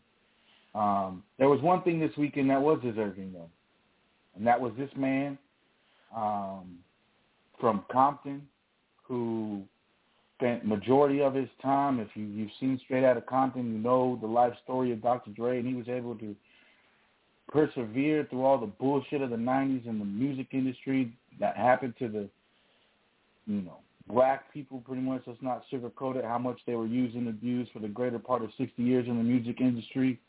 He overcame a lot of that, came out at the top end, man. And it was an amazing halftime show. I loved it as a West Coaster, as a guy maybe not from California, but grew up on nothing but the West Coast. Uh, um, well, not nothing, but you know, I love uh, I love my East Coast stuff. But you know, uh, growing up on that sound and uh, nothing but a G thing and all the good stuff that that came out of there. The NWA it was just a a fun time and a fun and a fun watch. So I'm gonna leave you all on this one note. Um, in the recorded session, we're gonna play this song and we're gonna get on out of here. I just want to say, man, the football season may be over.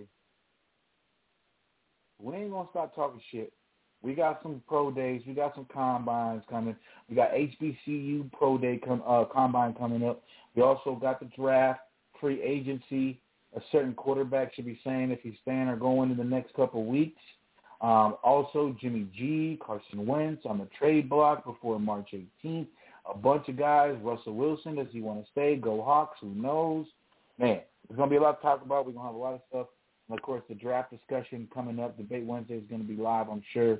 Do you want a quarterback? Do you not want a quarterback? All that good stuff. For all that, remember, don't forget about him. Especially don't forget about Dre. Y'all have a good one. Y'all have a good night. I love y'all.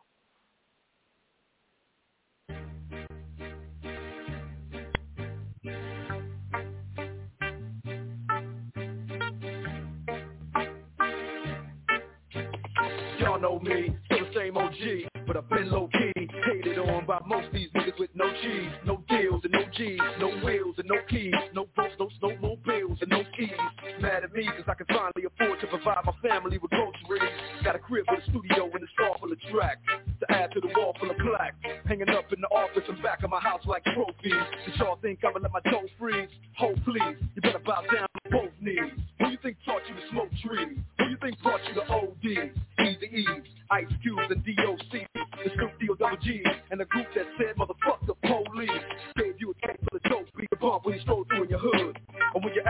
wasn't doing too good, Who's the doc said he told you to go see? Y'all better look up close. All you niggas that said that I turn pop or the fur flop, y'all are the reason that Dre ain't been getting no sleep. So fuck y'all, all of y'all. If y'all don't like me, blow me. Y'all are gonna keep fucking around me and turn me back to the old me. Nowadays, everybody wanna talk like they got something to say, but nothing comes out when they move their lips. It's a bunch of gibberish, and motherfuckers act if they forgot about Dre. Nowadays, everybody wanna talk like they got something to say, but nothing comes out when they move their lips. It's a bunch of gibberish, and motherfuckers act as they forgot about Dre. So what do you say to somebody you hate, or anyone trying to bring trouble your way? One of his all teams in the blood of your way. Yep. Study your tape of NWA. One day I was walking by with a Walkman on when I caught a guy, give me an awkward eye. You look and wrangled him off in the parking lot, but